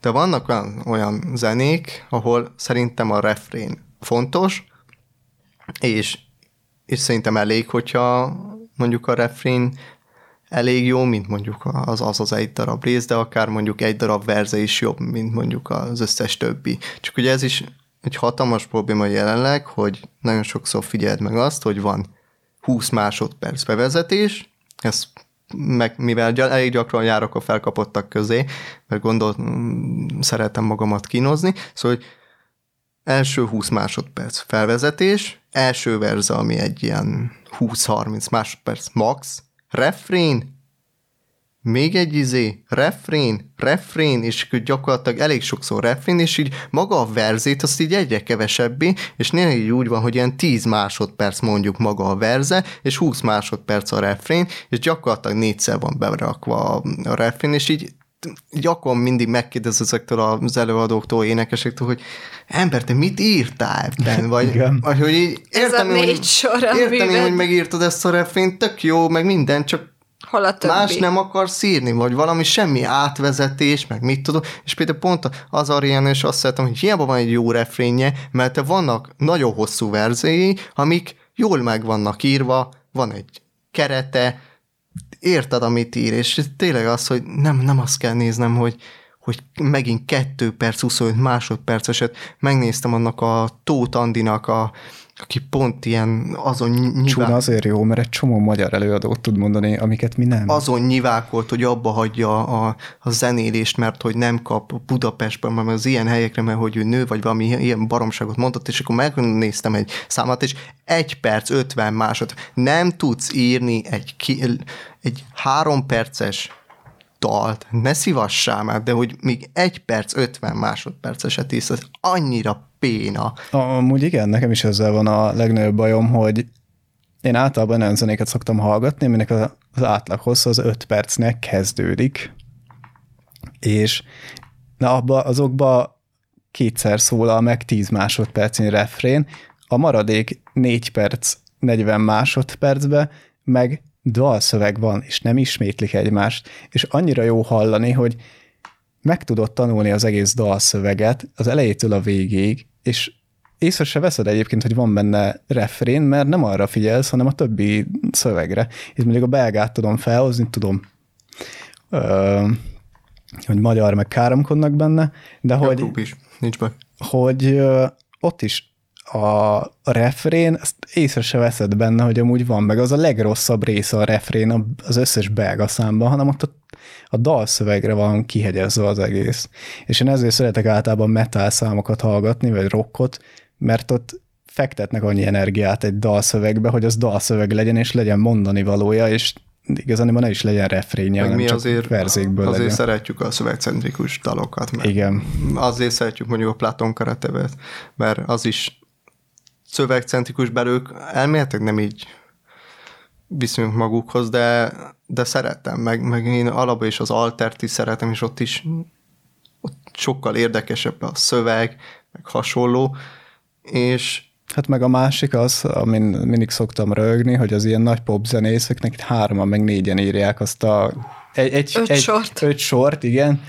A rock zenészeknek, meg egy ember írja a három oldalnyi szöveget, és ezt kipróbáltuk múltkor innen, jó, nem múltkor, meg kb. két éve vagy másfél éve, random írtunk két dalt, vagy hát versszöveget. Csunát élte. Csunát élte, igen, és az egyiket egy óra alatt írtuk meg, és abban is több szöveg volt, mint egy mostani popzenésznek pedig három szöveg. Pedig egy bullshit szöveg. Popszámot írtunk.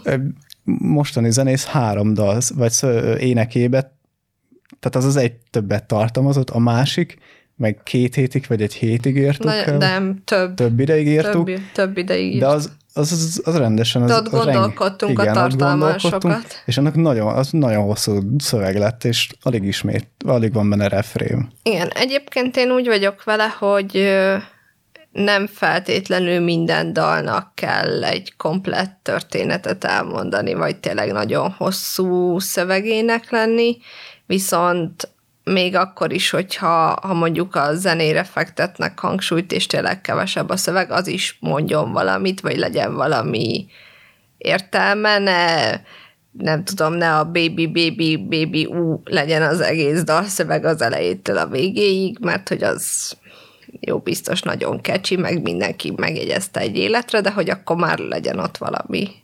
Igen, mert általában az ilyen zenéknél az emberek sose magát a dalszöveget jegyzik meg, hanem mindig csak a refrén. És itt tök jó, hogy ott van szerencsétlen zenész, megírta az egész zenét, és akkor mindenki csak a baby baby úrra emlékszik, de a többire meg senki más, mert amúgy, ja, tényleg van amúgy dalszöveg. Itt a Csonka Andrásos, az a...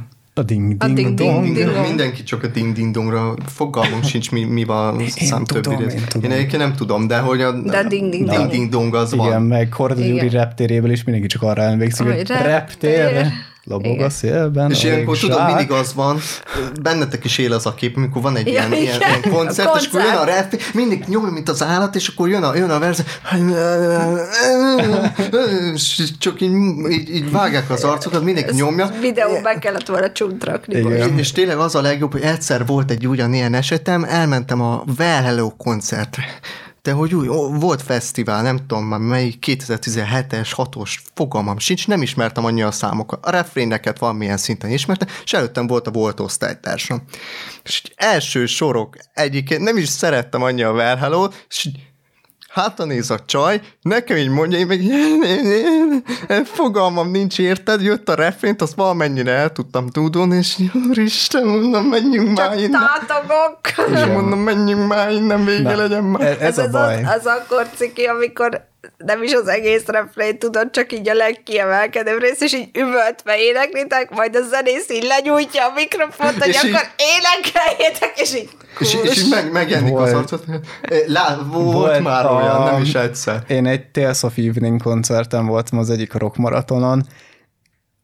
Soha nem éltem át annál kínosabbat, mint szegény, azt hiszem Ivetnek hívják az énekesét, hogy énekelte a dalt, és így jó, akkor most énekeljetek ti. És kus, és így szegény, és én így a távolból elkezdtem ordítani a dalszöveget, hogy ne érezze magát annyira rosszul. És így lefutott a csaj a színpadról, elkezdett odafutni, és te nyomjál. Én voltam az egyetlen kb. Abból a nem tudom, kétezer emberből, aki tudja a mai napig az összes dalszövegének a számát. Igen, szám... de akkor ilyen lányos még... zavara van mindenkinek, igen, de nem még... tudom.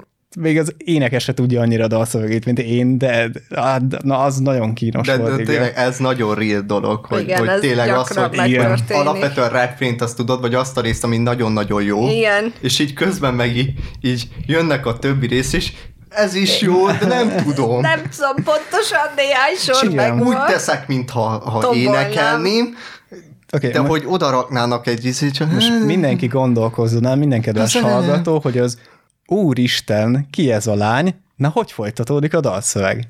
Ki ez a lány? Na, ki ez a jó, lány? De, oké, de mi, mi a többi dalszöveg? Fogalmam sincs. Senki, pedig mennyi ideig volt felkapott, és mennyire borzalmasan rossz az a szám. Tehát a reptérnek se tudom. Én tudom. Má, má, más Korza Gyuri számot jobban is megmutatom. Távozik oh, sok-sokféle ember. Én azt tudom, azt az az. Szóval, következő kérdés, ez nagyon érdekes, ez is Starlistól származó kérdésünk. Zene egyáltalán az, amiben nincs hangszer? Zene. Erre mondta azt hiszem egyszer valamelyik ismerősöm, vagy tanárom, nem tudom, minden zene, amiben van hang, amiben tudsz hangot képezni. Most az, hogy hangszerből jön, vagy nem hangszerből, és azt mondod, hogy a, a, a techno, vagy a, a, az elektró, az nem zene, azért, mert nincs benne izé, de ugyanúgy mondjuk az a fajta szintetizátoros cucc, mondhatjuk azt is hangszer, egyébként nem a tudom. A szintetizátor az hangszer, igen. De hogyha, de mondjuk, hogyha olyat veszel, ami ez a van rajta ilyen nyolc darab gomb, és csak, csak nyomod. Az a Launchpad, igen. Na, a Launchpad szerinted nem, nem tudsz vele zenét, hát hangot ad ki, olyan hangot, aminek a, a ritmusa. A Launchpadre előre beprogramozott dolgokat ad ki. Tehát, hogyha az egyikre beadom azt, hogy mondja azt, hogy A, másikra B, és azt nyomogatom, hogy A, B, A, B, A, B, A, B, akkor az elvileg zenének számít, tehát ez a lényeg a Launchpadnek. Jó, de, de ez olyanok, mint az acapella szám, mikor előre felveszed a az, az, az, igen. hangeffekt, és loopolod, igen. Meg például, hogyha csak simán énekelsz, az így zene, és abban sincsen hangszer, hiszen csak simán a hangodat. De amúgy érdekel, mire gondoltál, mikor föltetted. Skrillexre, meg az ilyenekre gondoltam. Ja, persze. Amint a dubstep? A dubstep. Én szeretem. Én mondjuk végtelen mennyiségű dubstepet hallgattam régebben. Na hát akkor ezek ez szerint szerintem te is zene, elmondod, már, hogy mint zene. Hogy nem kötelező hangszernek lennie benne. Zene, igen. Én, én azokat nem hívom zenének, amik... Uh... Miben belefosnak a füledbe. Nem, azokat, amiknél ilyen, hogy mondjam, a rap számok alatt mennek. Annyira vártam, mikor köd bele a rapbe, már így éreztem a levegőben, ahogy így a buborék. És a mostani, mostani popzenék alatt megy, ami kettő beatből van összerakva, és folyamatosan ugyanaz ismétlik, tündün, tündün, tündün, tündün, és erre énekelnek valami kemény szöveget, és az összesnél ugyanaz van. Tehát ha meghallgatsz két rap számot, ugyanaz az egy beat fog menni mindegyik alatt, csak a szöveg más. Na erre tudok egy nagyon jót mondani. Szintén ez a, a Krubinál van, van, van neki egy ilyen duója, ez a Mirror Glimpse nevezetű duó, és ők most voltak a nem tudom, ti ismertek a Leaf Rock-nak a Sávlekötő című műsor. Annyi a lényeg, hogy elhozzák a, a daljaikat, és azokban megnézik a sávokat, amik vannak, ugyan, mint amiket mi is dolgoztunk el fel stúdióban, vagy hasonlón, és megmutatják, hogy milyen sávok vannak. És mondta a Krúbi, hogy amikor dolgoztak azon, elvitték a, nem tudom, a, megették a malacok a prímemet, vagy valami hasonló volt a szám címe, hogy másfél év volt alapból, hogy megcsináltak a számot, mert egyrészt a szövege is olyan volt, de hogy azt mondta a productionba, amit beleraktak, hogy láttad a, a sávokon keresztül, hogy nem egy sáv van, és bele vannak rakva ilyen, ilyen különböző stílusokból lévő ilyen jegyek, amiket ők, ők beleraktak, és mondta, hogy, hogy például az a baj, hogy, hogy ezt megcsinálták, de miközben olyan a, a szám szövege, hogy mondjuk a a Misinek a brána lesz a szíjátere, ez van a, a szövegként, azt mondja, senki nem fog figyelni rá, pedig egyébként ezek benne vannak ugyanúgy. Tehát van ugyanúgy. Zeneileg is alapja, a, csak igen, nem adja ki igen, a szövegnél. Mert ugye nem arra figyelsz, hanem ugye a szövegre. És, és tényleg ezekben az elektrókban is, meg a Skrillexben is nem egy darab ilyen sáv van. Nem, hát rengeteg. Egyszer megnéztem a, a Alan Walkernek, amikor összerakta... Hát meg ugye deadmau five is szokott ilyen streameket tartani, amikor összerakja, és ilyen, nézni, igen, ilyen igen. ötven és nagyon durva sávok vannak, igen. És amiket megcsinálni, és plusz effektelés, plusz cuccok, ezek nem, nem úgy vannak, hogy, hogy két darab beat, meg szerintem, amire te gondolsz itt a rap eset, amit itt, ez is melyik rap? Mert van a trap, van a sima rap, van a gangster rap, van a nem tudom micsoda, mert például a trap az, az az, ami a mostani, ami most megy. Ami meg régen volt, mondjuk kétezres években, vagy a kilencvenes években, az ugye meg az a gangster rappes, ilyen Tupacos. Tehát de azoknak az, volt de valami. De az Eminem-es se volt olyan, hogy két bites volt. Nem. A mostani trapre gondolok, szerintem az, az lesz az az baj, rapnél nem tudom így megmondani. De annak is sok sávja, mert annak is megnézni, és mert ugye annak meg kell lenni egy ilyen droppos részének is, meg hasonló. Igen, de én ugyanazt hallom ki az összes számukban, mármint nem csak egy előadótól. Mert ugye ennek is van egy ilyen stílus jegye, amit így muszáj vinni. Mondjuk azért egy komoly zenére rappelni, azt megnézném. Itt szólna... Volt a Carole and Tuesday-ben a tehetségkutatós. Ja, jó, de ő... Ja. Ő rapzenére, nem ő, mi ez, latinul, latin operett stílusban rappelt. Igen. Ja. Viszont ha már uh, mi kellemesebb fülünkneknél tartunk, uh, mit gondoltak az autotúnról? Alapvetően a, a gondolat mindig az, hogy ezt utálni kell, szerintem akkor probléma nincs vele. Az, a, a, ami viszont probléma szerintem, hogy ezzel elértük azt, hogy nem kell tudnod énekelni, megoldja helyetted az autotune, mert például a Lil Frak is megmondta, hogy például neki, amikor énekelnie kell, akkor ugye autotune-t kell használni, ő nem tud énekelni, de például a Krubi ő nem használ a sajátján, mert ő tud énekelni. De hogy ugye ez, ez is egy egy különbség, mert ugye ezt mindig el szoktam mondani, egy rapper az nem énekes, az nem énekel, hanem a rapper. A kettő két különböző, csak valami, mindig azt hiszük, hogy a rapper az ének, nem, nem énekes, nem foga, sok esetben nem is tud énekelni. És van, amikor énekel, akkor szét van autótúnozva, de sajnos ezt ö, Amerikából átvettük, ahogyan minden más, hogy a pop számoknál is ugyanúgy megy az autótún, de onnantól vagy te szerintem jó énekes, amikor mondjuk van egy live showd, és hallod azt, hogy ő mondjuk nincs, új, nincs mellette az autótún, és ugyanúgy jól énekli el. Tény nem hallod az autótún mellette, ami mondjuk az alapszáma van, de szépen énekli. Elmentem egyszer az Eligardin koncertre a Bolt Fesztiválon, olyan hamis volt végig a csaj, hogy förtelemes volt, pedig én csak a Love Me Like You Do-s számára akartam bemenni, annyira rossz volt. De látod, én... Én, én ezért nem szeretem az autótyúnt, mert akkor egy hazugság az egész. De egyébként hogy... alapvetően csak annyi, hogy magát a túnt rakja egyenesbe. Tudom. Szóval, hogy nem csak lenne bele baj. Én, én szeretem az élő zenét is, és amikor meghallgatsz egy stúdió felvételt, és oda vagy a bandáért, és kijön koncertezni, és meghallod, és így kicserélték az énekest, vagy mi történt? Mert itt a zene az ugyanaz, de az énekes meg, mint hogyha engem felhívtak volna, és énekelnek. És így, lehet jobb lenni. Amúgy lehet, hogy jobb lennék náluk, pedig nulla énektehetségem van. Meg ugye azt is... Azt de ez is... egy gigantikus hazugség, és az emberek ezt nem veszik észre, vagy nem mennek egy koncertre, és nem hallgatják. Vagy nekik jó az, hogy egész nap Spotify-on, meg valahol hallgatják az eredeti albumot, vagy az Meg jó. Ugye azt is hozzá kell tenni, hogy azért vannak olyan műfajok, ahol viszont ez kell. Szóval, hogy a maga a műfaj erre épül. Szóval, hogy úgy van, hogy nem, nem az, hogy a, mondjuk a pop zenében belül használják, ott néha olyan fura, de hogy van olyan műfaj, ami erre épült ki.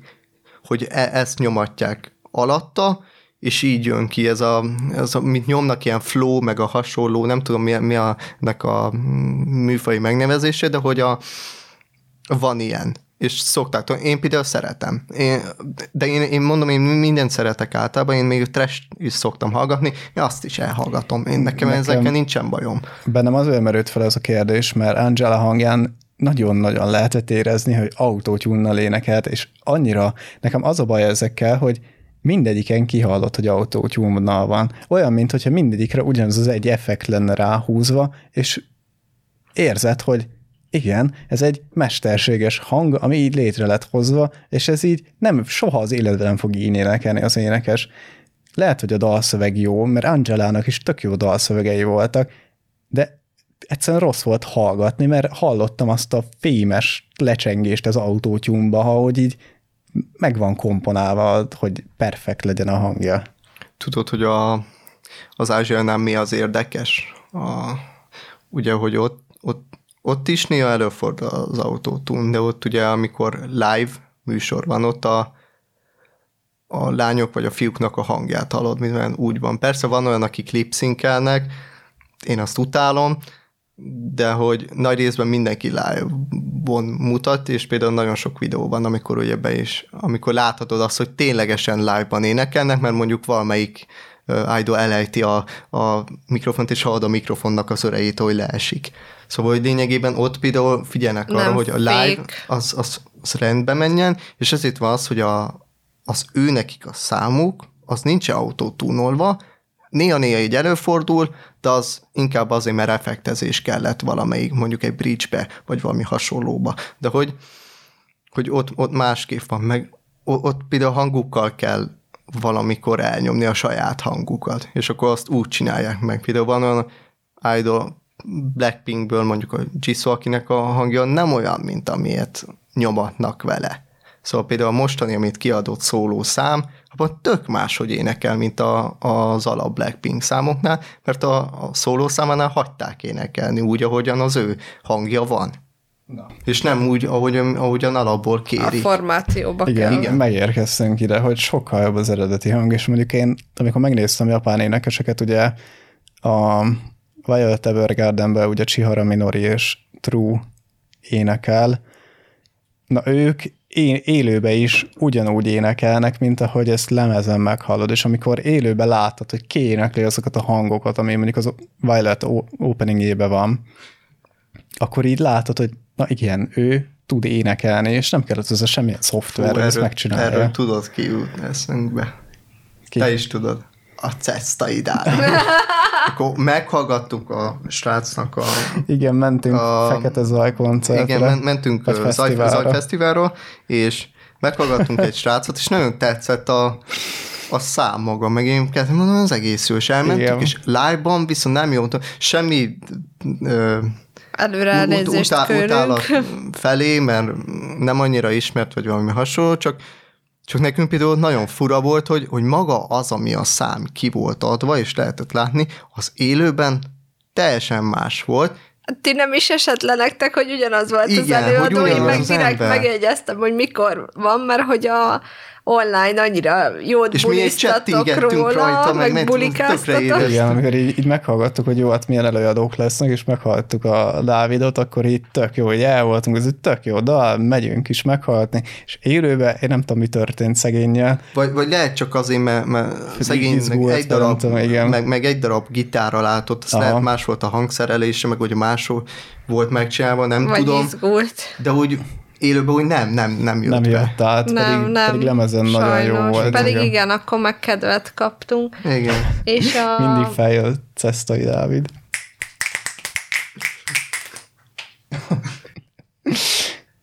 De a kérdésedre válaszolva, vagyis a sajátomra, én elítélem az autótyúnt, nagyon nem kellene. Neked mi a válaszom, mert egyébként nem sokat beszélsz.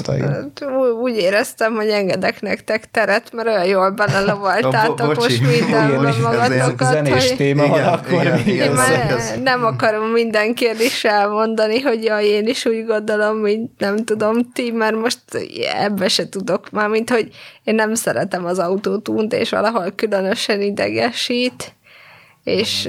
és ezért mondom, hogy feleslegesnek érzem, hogy jaj, jaj, jaj, igazatok van, majd közben mindig mondom, hogy jaj, jaj, jaj, és akkor kevésbé, de annyira lelkesek vagytok, úgyhogy nem zavartatom magam, vagy hagylak titeket kibontakozni, és fel is teszem a következő kérdést, hogy a káromkodásról mit gondoltok a zenében? Elvehet belőle, vagy adhat hozzá?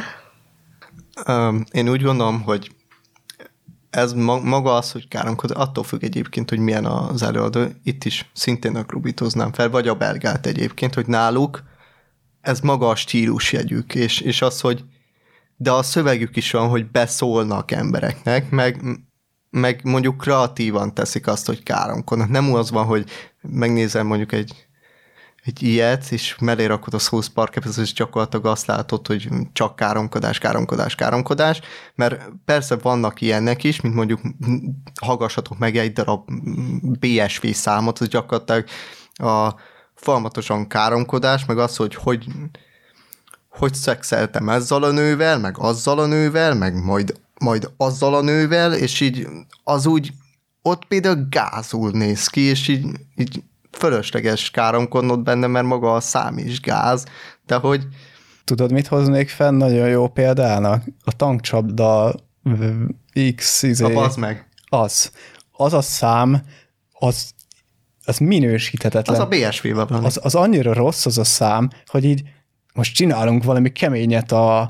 a tankcsapdával, beleteszünk egy ilyen refrént, mindenki énekelni fogja, és így ezt bárki megcsinálta már a belga tizenkét évvel ezelőtt a bé zé em gé című számba is, meg ettől nem leszünk kemények, hogy káromkodást teszünk egy szövegbe, és ez lesz a refrén. Én annál meghallgattam az interjút, és azt mondták, hogy azért hívták be a McLeodék, azt mondták, hogy azért hívták be őket, mert amikor a refrént nézték át, akkor a Lukács Laci hangján érezték ezt, hogy így hangzik a legjobb. Tény, nem hangzik egyébként, nem magán a Lukács Lacinál nem hangzik olyan rosszul, csak maga a szám baromság, meg úgy, ugye ha végignézed a, az örökségét a tankcsapdának, ez olyan rossz fényt vesz. Nem mondom, hogy az új szám, mondjuk a Szevaszöcsém, az olyan, olyan jót tesz, de hogy, hogy, hogy ez ilyen pluszba így lenyomja azt, hogy, hogy vagy egy nagyon ismert rockzenekar, talán Magyarország egyik legismertebbje, és a legszeretettebbje, és akkor kijössz egy ilyennel. És, és értem, a nevedet nem, adod egy Értem én, hogy nem a te számod.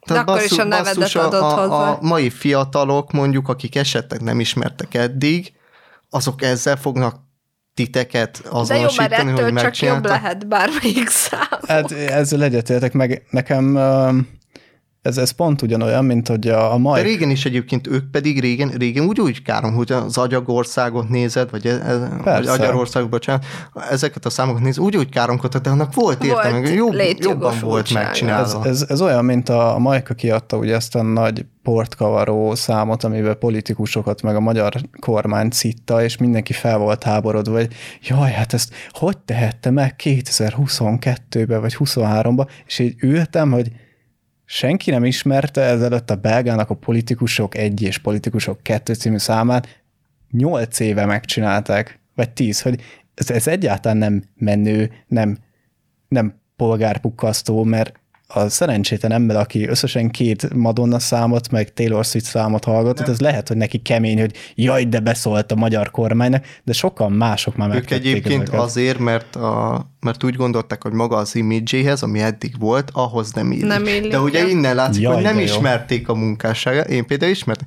és tudom nagyon jól, például van a, Amikor a test öregszik című száma, és úgy-úgy be van szólva, csak ott máshogy, ott a rendszerre szól be, ami eddig volt, hogy az mondjuk igen. Mit tett a, az apjával, benne van egy ilyen részlet, vagy a Magyar vagyok, az se, az se olyan, ami ilyen kedvesen bánik, de szerintem még jó párat le, a Belehalok se olyan, ami, amire azt mondod, hogy hogyan pozitívan áll az élethez, igen. Vagy valami hasonló. Szóval ez az, amikor, jó, amikor valakik so... azt hiszik, hogy látták, mondjuk ismerem őt, ki három éve, tudom, ami három éve kiadta számokat, biztos csak ilyet tolt, sose tolt mást. És ez itt, ez itt a probléma, hogy, hogy azt hiszed, hogy ez már nem illik az imidzséhez, mert ebben a korszakban, amit, amit te szeretsz, abban csak ilyen volt. És mondjuk nem tudod, hogy régebben ugyanúgy tolt hasonlót. És az semmi probléma nincs egyébként.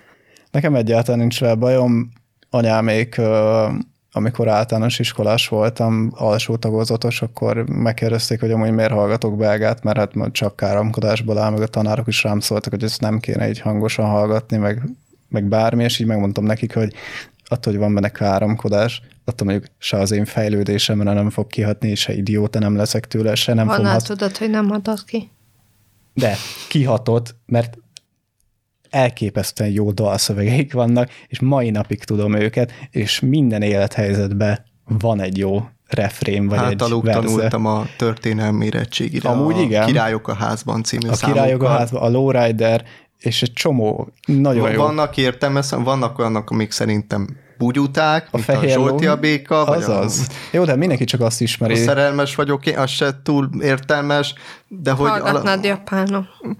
Jó, az, ja, amúgy, igen, az nagyon vicces. De igen. Attól függetlenül érted, hogy ezek, amúgy ne, ne, ezekben nem, a, nem azt érzed, ami a mostani, hogy egyrészt a flex, a, ja, igen, a, ez a tényleg mindenkit megdugunk, aztán jó lesz nekünk a végén típusról, nem úgy volt valami értelme, vagy, vagy nem igen, tudom, vagy ő, valami történetet mesélted, ami nem, nem az a vége.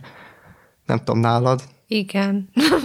Amúgy ez a, ez a kérdés a, az animében volt a tehetségkutatón egy banda, akik a nem tudom milyen Mermaids volt, igen, és előadták a Fucking Bullshit című számot, arról mit gondoltatok? Borzalmas volt, megint a... a... Zené, zenéleg béna, de...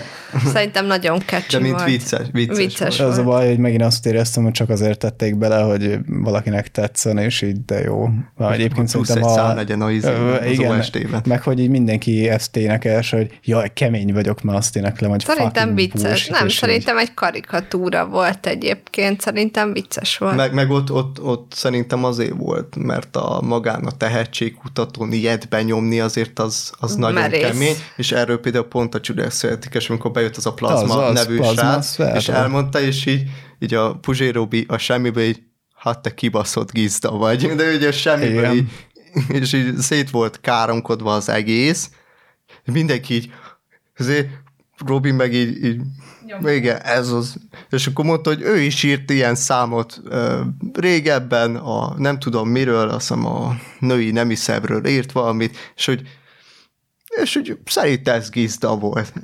Úgyhogy alapvetően ott, ott szerintem annyi volt a lényeg, amikor az animébe mutatták, hogy, hogy mertek ilyet. Hogy, hogy ez olyan, olyan, amit úgy nem mersz egy, egy vagy nem gondolnád, hogy oda kerül. Mert úr, úristen, egyrészt kivágnak, a, mind őket. A műsorból, mind a, a magát a részletet, ami ugye benne van, max az élő emberek látják, de hogy soha nem fog bekerülni a... Én nem úgy, hogy mai napig nem értem, élőben. Hogy miért kell ennyire félni a káromkodástól, hát most szavak. Vagy ne, nem értem, hogy miért, miért van ennyire... De már mint zenében? Nem, bárhogy. Miért nem mondhatok egy-két szót? Nem mondok, mert, hogy mondjam, annyi választékos szó van a magyarban is. Nagyon szeretem a magyar nyelvet, és szinonima szótára eszek reggelire kb. Most, most, most erre annyit tudok mondani, hogy hát mi is odafigyelünk ebben a podcastban, hogy ne legyen. Annak ellenére, hogy mert... ismertek engem, és például én azért kb. Így, ha nem felvételve, akkor gyakorlatilag nagyon durván jó, hát ideges vagyok, én is szoktam nagyon cifrákat mondani. Mert ez egy, ez egy más... Uh, környezet, máshogy kell beszélnem. De csak azért, mert meg szeretnél felelni valakiknek. Tehát, ne, hogyha... senkinek nem akarok megfelelni. Én úgy gondolom, hogy, hogy ebben a környezetben, amit itt csinálunk, ez ide nem illik. Igaz, én is így vagyok. Én, nem, én senkinek nem akarok megfelelni, úgy, ahogy kimondtam. De senki nem kényszerítette ránk soha, és nem is kellett leülnünk megbeszélni. Ahogyan úgy, ahogy kimondtam az előbb, amit mondjuk a Puzsi Róbi mondott neki, igen. senki nem, de nem is fognak érteni, max kilenc cenzúrázva, amit nem mondtam. Fogom. Aztán kész, semmi nem történt igazából. Ez még ellene megyek annak, hogy eddig az összes káromkodás kicenzúráztam a régi részekbe, de most már lehet, nem. Egyébként jó, de ami felesleges, mármint, hogy... Meg ez egy idézés. Igen, én, én úgy érzem, hogy ha felesleges káromkodásnak nincs értelme, aminek van, annak van értelme. Mármint, hogy aminek úgy létjogosultsága van, mert mondjuk amikor a kisfiam, vagy kisfiam az osztálykirándulás, utállak ezért egyébként. Azonta így hívjuk. A, igen. A, a kisfiam kisfiam az osztálykirándulást csináltuk, és volt egy jelenet, aminél így mondták a többiek, hogy tegyek oda egy káromkodást, és így káromkodjak egy ilyenbe, egy, egy írásomba, és így megfogadtam, hogy egyikbe se akarok káromkodni, és többieknek is mondtam a felvételnél, hogy nyugodtan, szabadszájú lehet, bárki bármit mondtad, de amikor én oda jutottam, hogy nekem kellene káromkodni, akkor így elgondolkoztam, hogy fú, és amúgy nagyon halkan tettem bele, hogy kb. Csak az hallja meg, aki nagyon odafigyel, hogy hol van az az én egyetlen káromkodásom. Aztán megkaptam, mint szöveg. Igen? Hát, de tényleg kaptál szöveget, igen. Hát, ja, kaptál egyet, a vécés, vécés. Igen, igen. Ja, hát úgy, az volt hogy... az a legendás egy, egy darab szó, amire egyébként később, mikor megmutattam egy ismerősömnek, akkor mondta, hogy nagyon ott, nagyon éreztem, hogy, hogy úgy átadtam. Beleadtad magad. De abban azért volt jó, mert szabad kezet kaptak a szinkron hangok, hogy egy igen. kicsit a mondatot így magukra igazítsák. Tehát a tartalom volt a lényeg, de hogy ahogy kinek mi jött ki a szájára, igen. az igen. azt lehetett mondani. Mond... Na de kanyarodjunk. Menjünk, ja, menjünk, menjünk tovább, menjünk tovább, igen. Igen. A, megjelent az animében a, a Grammy díjátadó, és ennek kapcsán Csun tetted fel a kérdést, hogy így a, a zenei díjaknak van-e még relevanciája a mai világban, és mennyit ér egy ilyen? Uh, igen, ezt ugye azért jutott eszembe, mert pár hét ezelőtt volt a fonogram díjátadó, az az, ami Magyarországon a nagy uh, ilyen zenén, meg a, a Kossuth díj van még talán, vagy nem tudom, hogy ez lehet, az másoknak adja, de hogy a, a fonogram az ilyen nagy. És végignéztem a, egyrészt a jelölteket, másrészt a, a díjazottakat. Egyrészt nem értettem, hogy miért van az, hogy olyan díjákat adtak át, amik külföldi, adtak át egy David Gettet, de hogy kinek? Meg hogy lehet a David Gettának ez mit számít? Meg komolyan a David Gettának adunk egy, egy ö, elektronikus... De várja a Blue című számra? Nem, az albumra adták. Ja. De hogy, mert úgy volt, hogy egy szám, vagy valami é pé, vagy album. És alapból se értettem magát a díjnak a megnevezését is, hogy most akkor melyik, meg hogyan van, meg mi, micsoda, és... és én tök idiótán volt az egész, és ezek a külföldi díjak, és akkor utána írta a kommentbe, hát azért kapta igazából, mert maga a, a kiadó az összeköttetésben áll azzal a kiadóval, akivel együtt van, a Magneoton volt benne, és így azért kapta. Ja, így szóval lényegében ő azért kapta, nem azért, mert sokkal jobb... Létezik még az a kiadó. Hogyne lenne. a mai napig az ilyen Rúzsamagdéknak ő adja ki a számát. És akkor tényleg itt tele volt, és végig azon gondolom, mondom, ennek még van értelme annak, hogy kiadunk ilyen fonogram díjakat, meg, meg ilyen bármilyen díjat, és így ez, ez valakit még tényleg érek, mert úgy volt, hogy amikor a, én Beethoven-i koncerten voltam aznap, és akkor jöttek ki a, a fonogram díjat, és a Beethoven nyert egyet a az Apostól, azt hiszem, nem, Playband, Playband bocsánat, Playbania albumával, úgyhogy szavazat egyenlőség volt, és a Majka is megnyerte a Horváth Tamással lévő számával együtt, vagy nem tudom mi, és így kettők. De hogy így mondta, hogy nagyon, mondta a Beethoven, hogy köszönj szépen, hogy megnyerte, meg ilyesmi, és így folytatta tovább, de hogy így ez nem, nem nagyon, hogy éreztem azt, hogy nem nagyon foglalkoznak vele, de hogy egy Ázsiában sem nagyon értettem ezeknek a létjogosultságát, bár ott, ott, ott jóval nagyobbat követel, meg, meg, meg olyan, olyan érzet. De például olyan díjak, hogy mondjuk meg rekordok, hogy most volt, hogy van az a Seventeen nevű banda, és akkor a legtöbb eladott album ilyen fizikálisan. Igen ám, csak kiderült, hogy azért lett ők a legtöbb eladott ö, album, mert hogy ilyen fotó sorozat van benne, valami kilencven, kilencszázkilencvenkilenc dal, vagy nem tudom mennyi, valami rohadt sok, és ő random van benne, és a fanok megvették kb. Az összes, azt szerintem kilencvenkilenc van benne, és ő az összeset megveszi, hogy meglegyen az összes fotó, oh. fotó, és gyakorlatilag hogy ott állt a kukában az album, ilyen hat-hét darab kb. Meg volt, hogy oda, oda, ilyen lerakták ilyen, ilyen kávézókba. És akkor ilyenkor gondoltunk, és, volt, és néztem is a videót, hogy van-e értelme egyáltalán ezeknek a díjaknak, meg rekordoknak, mert már úgy nagyon nincs, mert, mert most érted, megnyered a fonogramot, megnyered ezeket a Grammy-ket, és így tök jó, nyertél, jó, de, de nem ezt fog meghatározni. Semmilyen díjat adónak nincs értelme. Hát például az Oscarnak van, a bárminek van. Na, arról ezek már beszéltünk egyszer, hogy arról hallgassátok meg a filmes különkiadásunkat. De hogy ezeknek már szerintem nincs. Um, Sok. Én a fizikai eladásnak látom még mai napig értelmét, és egy kis kérdés mellett hozzá is tennék ehhez, hogy uh, ugye most gyorsan rákerestem, ezt fejben nem tudtam, az aranylemez az kétezer, a platina az négyezer eladást, tehát fizikai eladást jelent albumból. Ezt mondanom se kell, harminc éve százezer, meg több ezer darab volt, nem ennyi. Tehát, hogy miért nem erre gyúrnak az emberek? Az emberek manapság nem vesznek... Mindenki Spotify-on mercset, vagy... Mert hát amúgy, de mercset vesznek, vesznek, de vesznek, nem de hogy hanganyagot. Célé... Az Ariának van célja? Van. Meg, el, meg rendes... Uh, hanglemeze is van? És veszi bárki amúgy? Szerintem biztos. A, a nyerészkeréken kívül... Biztos. Nem, nem tudom, ezeknek a, az adatait én fogalmam sincs, de például erről van egy nagyon jó, és nagyon érdekes, hogy, és Taylor Swift-tel kapcsolatos, hogy, hogy Amerikában rájöttek, hogy ezeknek a hanglemezeknek, ezeknek tök jó cuccuk van, mert több dizájnban lehet őket kiadni. Persze. És nagyon sok dizájnban kiadták, és a fanok úgy vették meg, hogy lényegében maga az a hanglemezes cuccuk nem volt. Tehát nincs csak megvették a hanglemezt. Csak a lemezt megvették. Mert hogy több dizájnban volt, meg több változat, meg hát más persze, volt benne. És így gyakorlatilag így... Adni. Igen. És ilyenkor így rágondolsz, hát hogy az, ugye... hogy eladsz ilyet, és akkor mondjuk ehhez van kötve egy platina, vagy egy, egy, egy ilyen, ilyenkor van értelme már?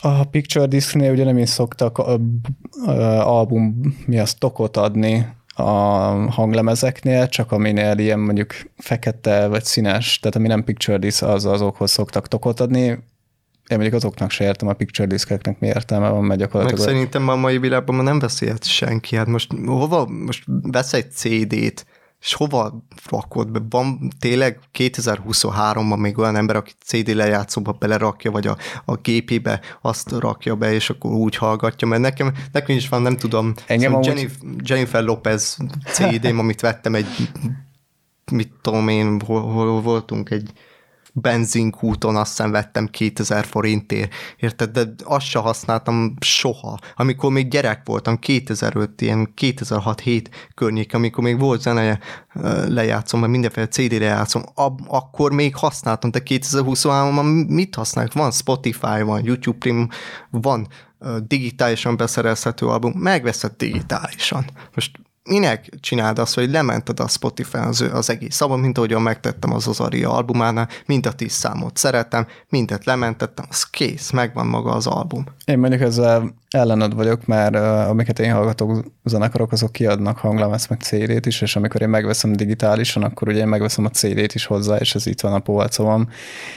cé dét elfogadom, nem tudom meghallgatni, tervben van egy cé dé lejátszó uh, vétele, de hanglemezt azt heti egyszer kb. Szoktam hallgatni nagyjából, leülök, és teljesen más. Nem az, hogy jó, most bármikor tovább nyomhatom a telefonomról a izét, meg közben nyomkodom a telefonomat, meg nézem. Nem, leülök, felrakom a lemezt, és tudom, hogy a húsz-valahány percig ott fogok ülni, és utána megfordítom szépen a lemezt. Tehát van egy ilyen teljesen érzése az egésznek, hogy igen, azt meg tudod fogni. Tehát ott van a kezedben a produkt, amit valaki elkészített, és időt, energiát tett bele, mint sem, hogy felmegyek a YouTube Musicra, benyomom azt, ha most nem tetszik, kikapcsolom. Nem, akkor is végighallgatom. Egyébként inkább. Volt, a, volt az animében nem, nem volt. Kiadott? Én, én ezt sajnáltam. Nem jutottak el a lemezig még. Nem, ezt nagyon sajnálom egyébként, hogy ezt nem jutották be. Ugye az előkészületek folytak a lemezükről. De azt kiadták, az albumot kiadták, de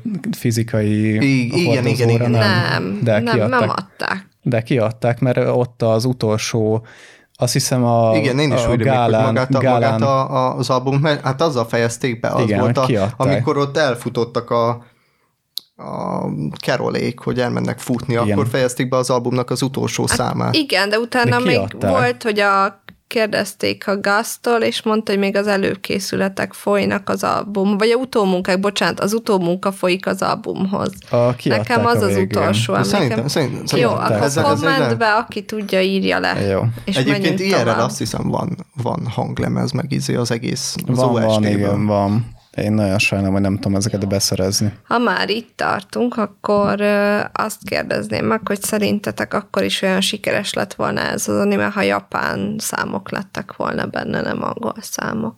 Szerintem persze. Mármint, hogy a Viviben is japánul volt a szám. Úgy gondolom, hogy sikeres, hogy mondjuk eljutott volna Amerikába, vagy bárhol máshova ez, ez az egész anime. Mármint az, hogy a Marlon előadják. Szerintem, ha a Netflix felteszi, akkor japánul is eljut.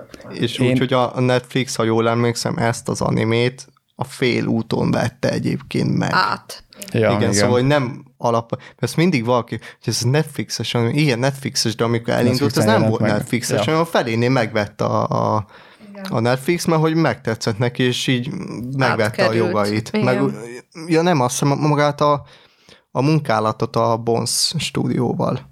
És akkor úgy lett a, az, hogy oda kerül, és úgy kap izét. Egyébként én nem értem meg mai napig, hogy a rádióban van latin szám, van német szám, van angol szám, most, most már K-pop. Most már K-pop is van, de soha a büdös életben nem hallottam még japán vagy kínai számot.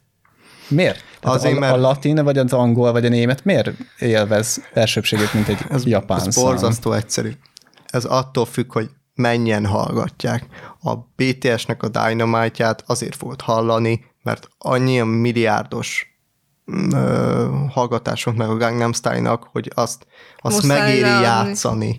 Mert meg mondjuk alapból is lehet, hogy a japánnak a az, hogy te megvedd a jogait, hogy lejátszol. Lehet, hogy baromi drága. És tök fölse is lejátszol mondjuk egy olyan ismerten japán számot, amit a, a lakosságnak a hetven százaléka mondjuk nem ismer. De mondjuk lejátszod a Despacito-t, azt mindenki ismeri fogja. Akarod, de csak azért, nem, mert megszólalt a rádióban. De nem azért, nem, mert nem hallgatnak a, a világban nagyon, mert én szoktam kérdezgetni, és kocsi vezetés közben hallgatnak rádiót az emberek. Va, de már ott, ott is sokan már azon, hogy benyomom inkább a Spotify-t, és persze, hallgatok rajta egy, egy podcastet, vagy valami hasonlót, érted. De hogy, hogy tényleg az van, hogy ebben a világban már úgy úgy csak azt éri meg, ami úgy nagyot megy. Azért van az, hogy meg ami úgy olcsó, tudod. Mert, mert azért játszik mindig ugyanazt a, a rádió, ugyan, ugyanazt a tíz számot, és más nem hallasz. De ez is változó, mert vannak olyan ö, rádiócsatornák, ahol hallhatsz olyan mondjuk magyar számokat is, amiket nem látszik a nagyobb rádió, mint hát mondjuk a Petőfi rádió. rádió. Igen, a ott Petőfi, ugye a hajógyáros, akik dolgoznak együtt, ő nekik vannak ott, ott számaik. De biztos van olyan adó, csak az nem magyar lesz, hanem nemzetközi, hol hallhatsz. Egy volt Japán. Régen, valamelyik katolikus egyetem játszott a péntekenként, olyan nem tudom, őt és... Nem a Pázmány Péternek volt a... Az volt, igen. Az. Azt mindig hallgattam. És euh, én egyébként szerintem egy csomó olyan japán szám van, ami mind a szövegben, mind zeneileg simán leköröz egy mostani trendi zenét. Jó, nem fogod énekelni, ugyanúgy, mint a Despacito-ból, és csak a Despacito szót tudod. Meg a de lehet, hogy... Igen. Meg mi volt még a mostani nagy felkapó? Mi volt a Despacito után? Az Úristen. Jaj, az Úristen, igen. Na mindegy, én szerintem meg simán... Meg a reptér. De ezek már magyarok, ugye? Ja, de a, ami külföldi volt, volt az, az nem ment. Jaj, az, az a Dynamite volt. Az a Lambo szám, amit én... Fú, ja, igen. Valami Lambo... Az a kocsis. Kocsis, az... Nem, nem Lamborghini volt, nem Mercedes volt. Szerintem Lambo volt, de bár mindenki instantozni fog. Az a refrénje, valami kocsi márka. Igen. De mindenki tudni fogja, hogy melyikről van, azt, azt hogy engedték. Jó, be, ezt is írja le valaki a kommentbe. Na, majd Na, biztos. Jön akkor a boomer kérdés a Csuntól. A régen minden zene jobb volt? Igen. Ez egy nagyon érdekes kérdés egyébként mindig.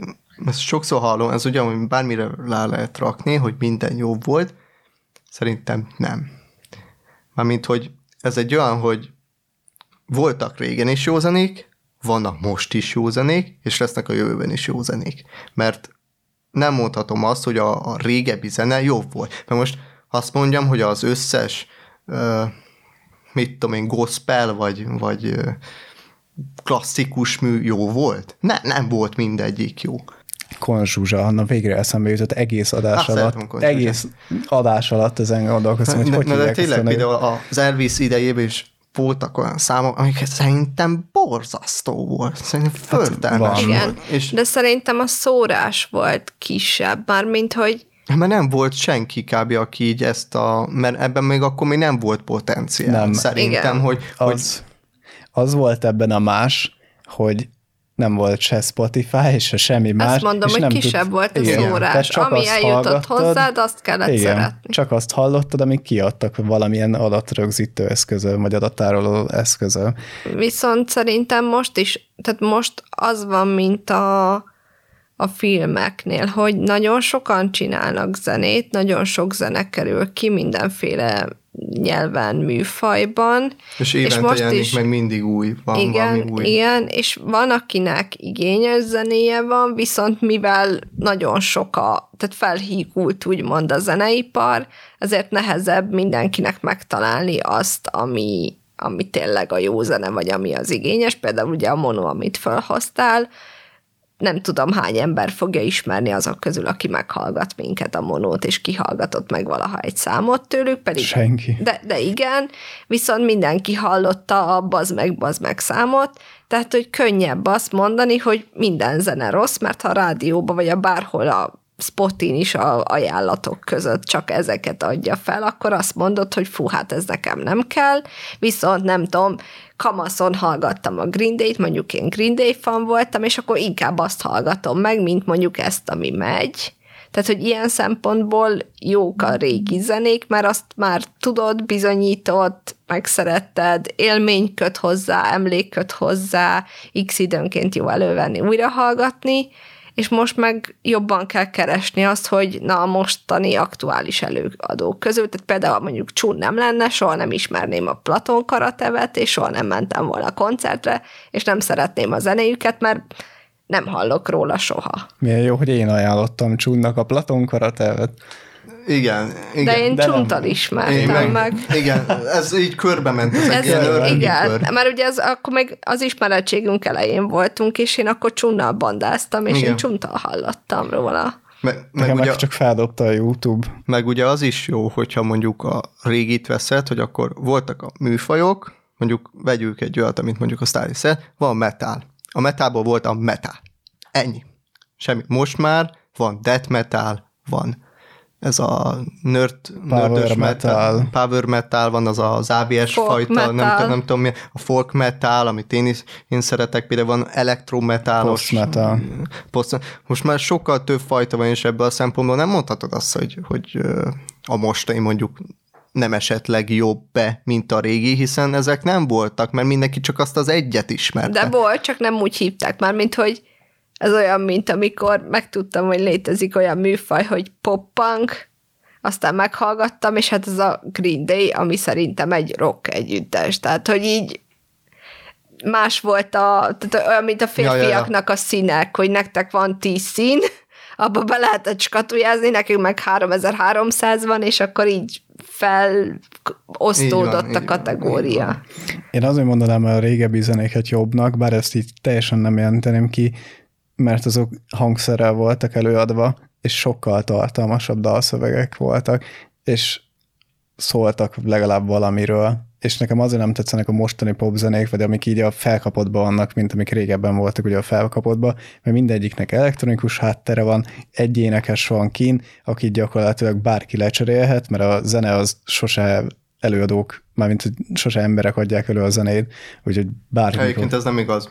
Némelyiknél úgy van, hogy amikor koncertre készülünk, akkor ugye ez hangszerelve van, hogy rendes, rendesen meglegyen a koncerten egy, egy bandával együtt megcsinálva a cucc. Szóval úgy vannak, és azért van az, hogy sokszor nem úgy hangzik, mint ami az alap, mert rárakták hangszerelésre. Például az az Ariánál is úgy van, hogy némelyik ugye saját kis egyszerű gitárjával nyomja végig, de vannak olyan számok, amiket ugye meg vannak csinálva, de föl van hangszerezve a, a koncertre már, és így annyira nem üt el, szóval nála például hallott, hogy, hogy ugyanaz a hang, csak, csak hangszerre. Csak hangszerre, igen. Szóval ezek meg vannak csinálva, úgyhogy nem minden esetben van ez. Van olyan persze, akinél mondjuk a dé jé van, például a amikor elmegyek Leadfra a koncert, akkor ott úgy van, hogy a T-Komsz, aki egy ilyen dé jé, ott van. És akkor mögötte nyomatja a, a trappes beatet neki. És akkor úgy nyomja.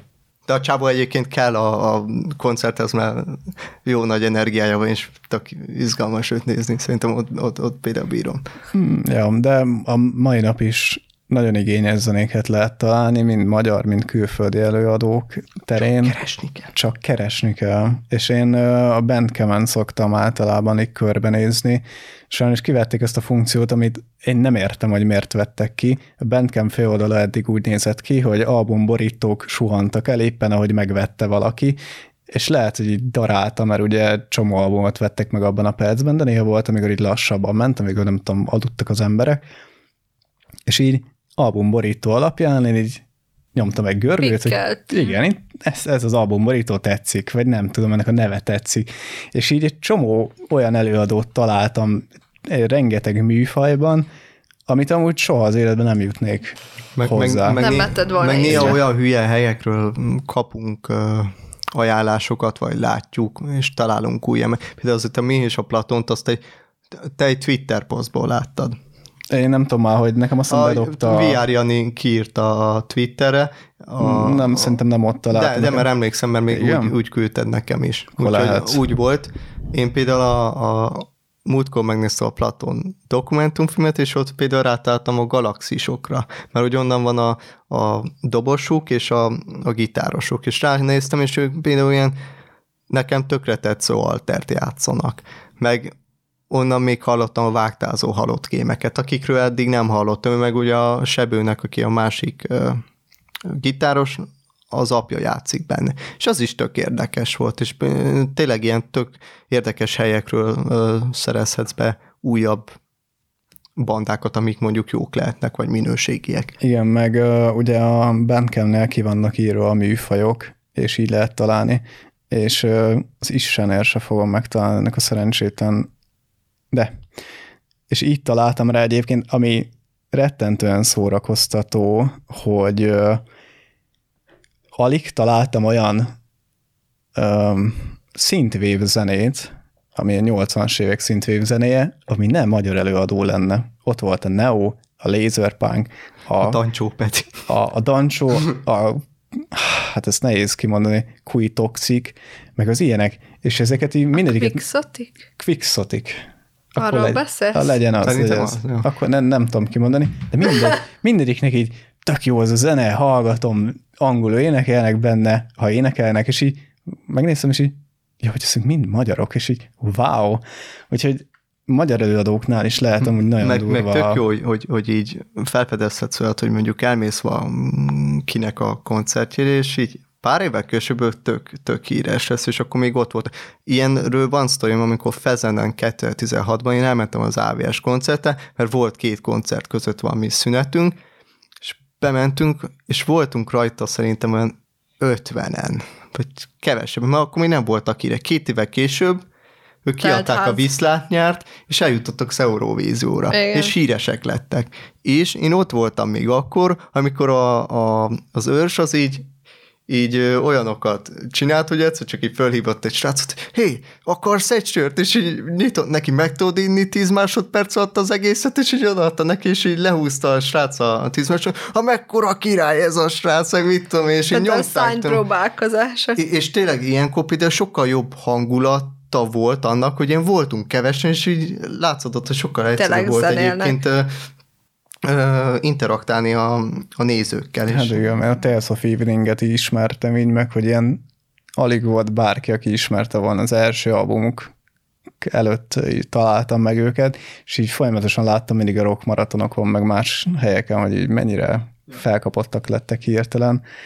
De ja, ez, ezeket amúgy jó látni. Közben volt valami, amit akartam mondani, de elfelejtettem. Szerintem egyébként mehetünk egyébként. Egy, egyet akartam még ki kipikkelni itt a listánkból, amiről nem beszéltünk, hogy ugye a elég fontos szál volt, vagy elég fontos jellegzetesség volt Carole-tól és Tuesday-tól, hogy ők maguknak írták meg, hangszerelték a zenéiket, és ugye végig az animében láthattuk, hogy a legtöbben már á í-jal kreálták, és ugye volt a Taónak is a vonala, aki kb. A tökéletes zenét próbálta így, így megalkotni a mesterséges intelligenciával, és nagyon érdekes volt, amit ő, ő is mondott, hogy azt mondanák az emberek, hogy lelke van az emberi zenének, és hogy az á í-osnak nincs, és akkor, így, és akkor behozod a funkciót, a melegség érzet hatást, és azt ráhúzod a zenére, és hogy attól úgy érzik, és nekem ez amúgy érdekes volt, hogy, hogy tényleg mennyire megtéveszthetőek az emberek ilyenekkel.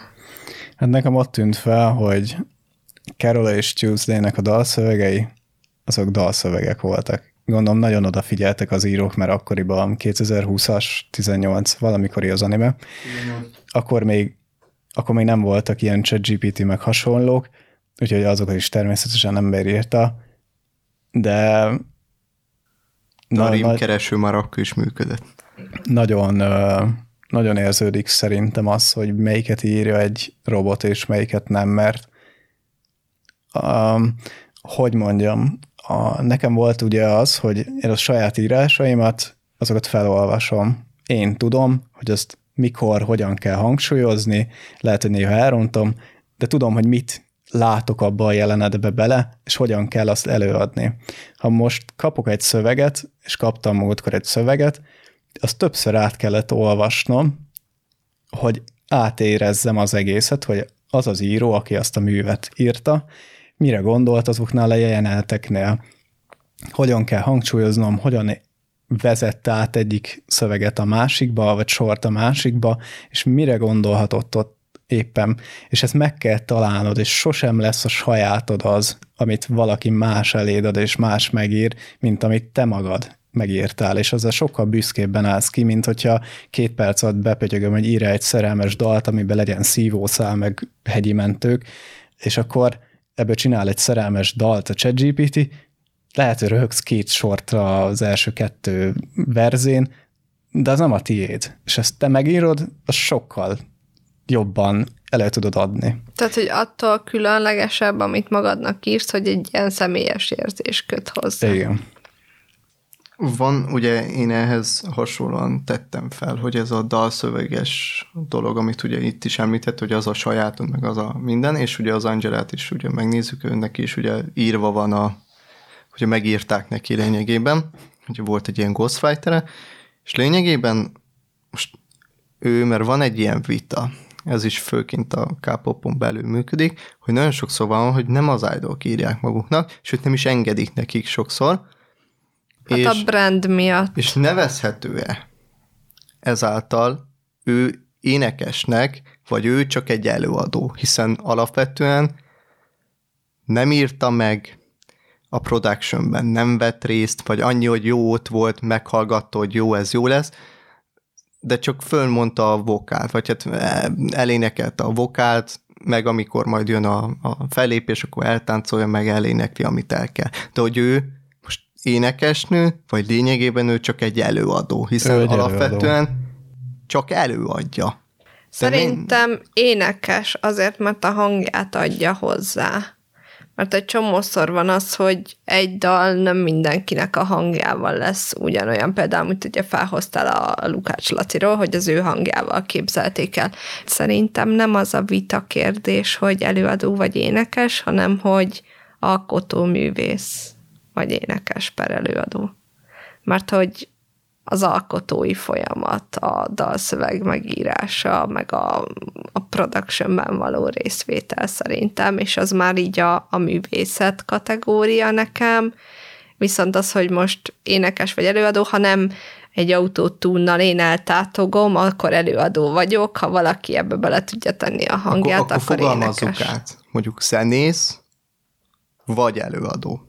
Hát mivel kifejtettük, hogy az ének is zene, ezért énekes és zenész. Hát igen, egyébként nem tudom, ti ismeritek, van a Hajós Andrásnak ez a Dalfutár című, igen. És van, én nagyon szeretem. Mindig szoktam követni, és ott, ott látod a, a dalnak a megszületését, az összerakását és a végtermékét lényegében. Ugye azt, hogy van egy zeneszerző, az megszerzi a zenét, ahogyan mondjuk egy kis gitán, vagy ukulelén, vagy mit tudom én, amin akarja. Van egy dalszövegíró, aki megírja a dalszöveget, majd utána jön a producer, aki ugye a, megcsinálja az egésznek a, az, a, az alapból átdolgozza, amit át kell, és utána maga az énekes, aki ugye felénekli, de ugyanúgy, és amikor a második rész jön, akkor ugye mind a négyen, akik benne vannak, vagy esetleg banda van, akkor ugye több ember, ö, együtt dolgozik, és megcsinálja egybe. Ugyanúgy az énekessel is együtt. És például nagyon érdekes volt, hogy amikor a száz Scenes-es epizódot néztem, abban volt benne a Platón is, hogy ő például mondta, hogy amikor ő dolgozik egy, egy számon, és ő, ő ugye a producál, azt mondta, sose néz uh, dalszöveget. Mert nem az a lény- lényeg, hogy mi a dalszövege, hanem hogy hogyan énekli fel egy énekes számára. Így azt mondta, teljesen mindegy, hogy mi a, a dalszövege, az a lényeg, hogy az énekes maga hogyan fogja felénekelni ezen. És ez például egy tök érdekes dolog volt számomra. Én itt a, ilyenre a leg, leg számomra, ahogy mondjam, legsértőbb dolgot tudnám felhozni, ugye van a Sound of Silence című szám. Na? Sound of Silence. Na, igen. Hello Darkness, My Old Friend, a másik címén még. Na, ugye van az eredeti, és azt a Disturb zenekar felénekelte. Na, ha valaki látott már tömegszerencsétlenséget, katasztrófát és bármit, az az a szám, az az. És az a baj, hogy mindenki elkezdte vele összeadni azt a számot, hogy azt a Disturb adta ki, nem, azt egy másik előadat adta ki. De hogy, akinek te se tudod a nevét? Nem, nem fog eszembe jutni. De hogy, hogy na ott látszik, hogy fogalma sincs, hogy ez a szám miről szól, vagy egyetem mit szeretett volna csinálni. Annyira rosszul adja elő azt a számot, hogy egyszerűen ezt nem lehet elő. Tehát, hogy ha valamit elképzelte, hogy rossz, akkor az, az rálak még két lapátot az a szám.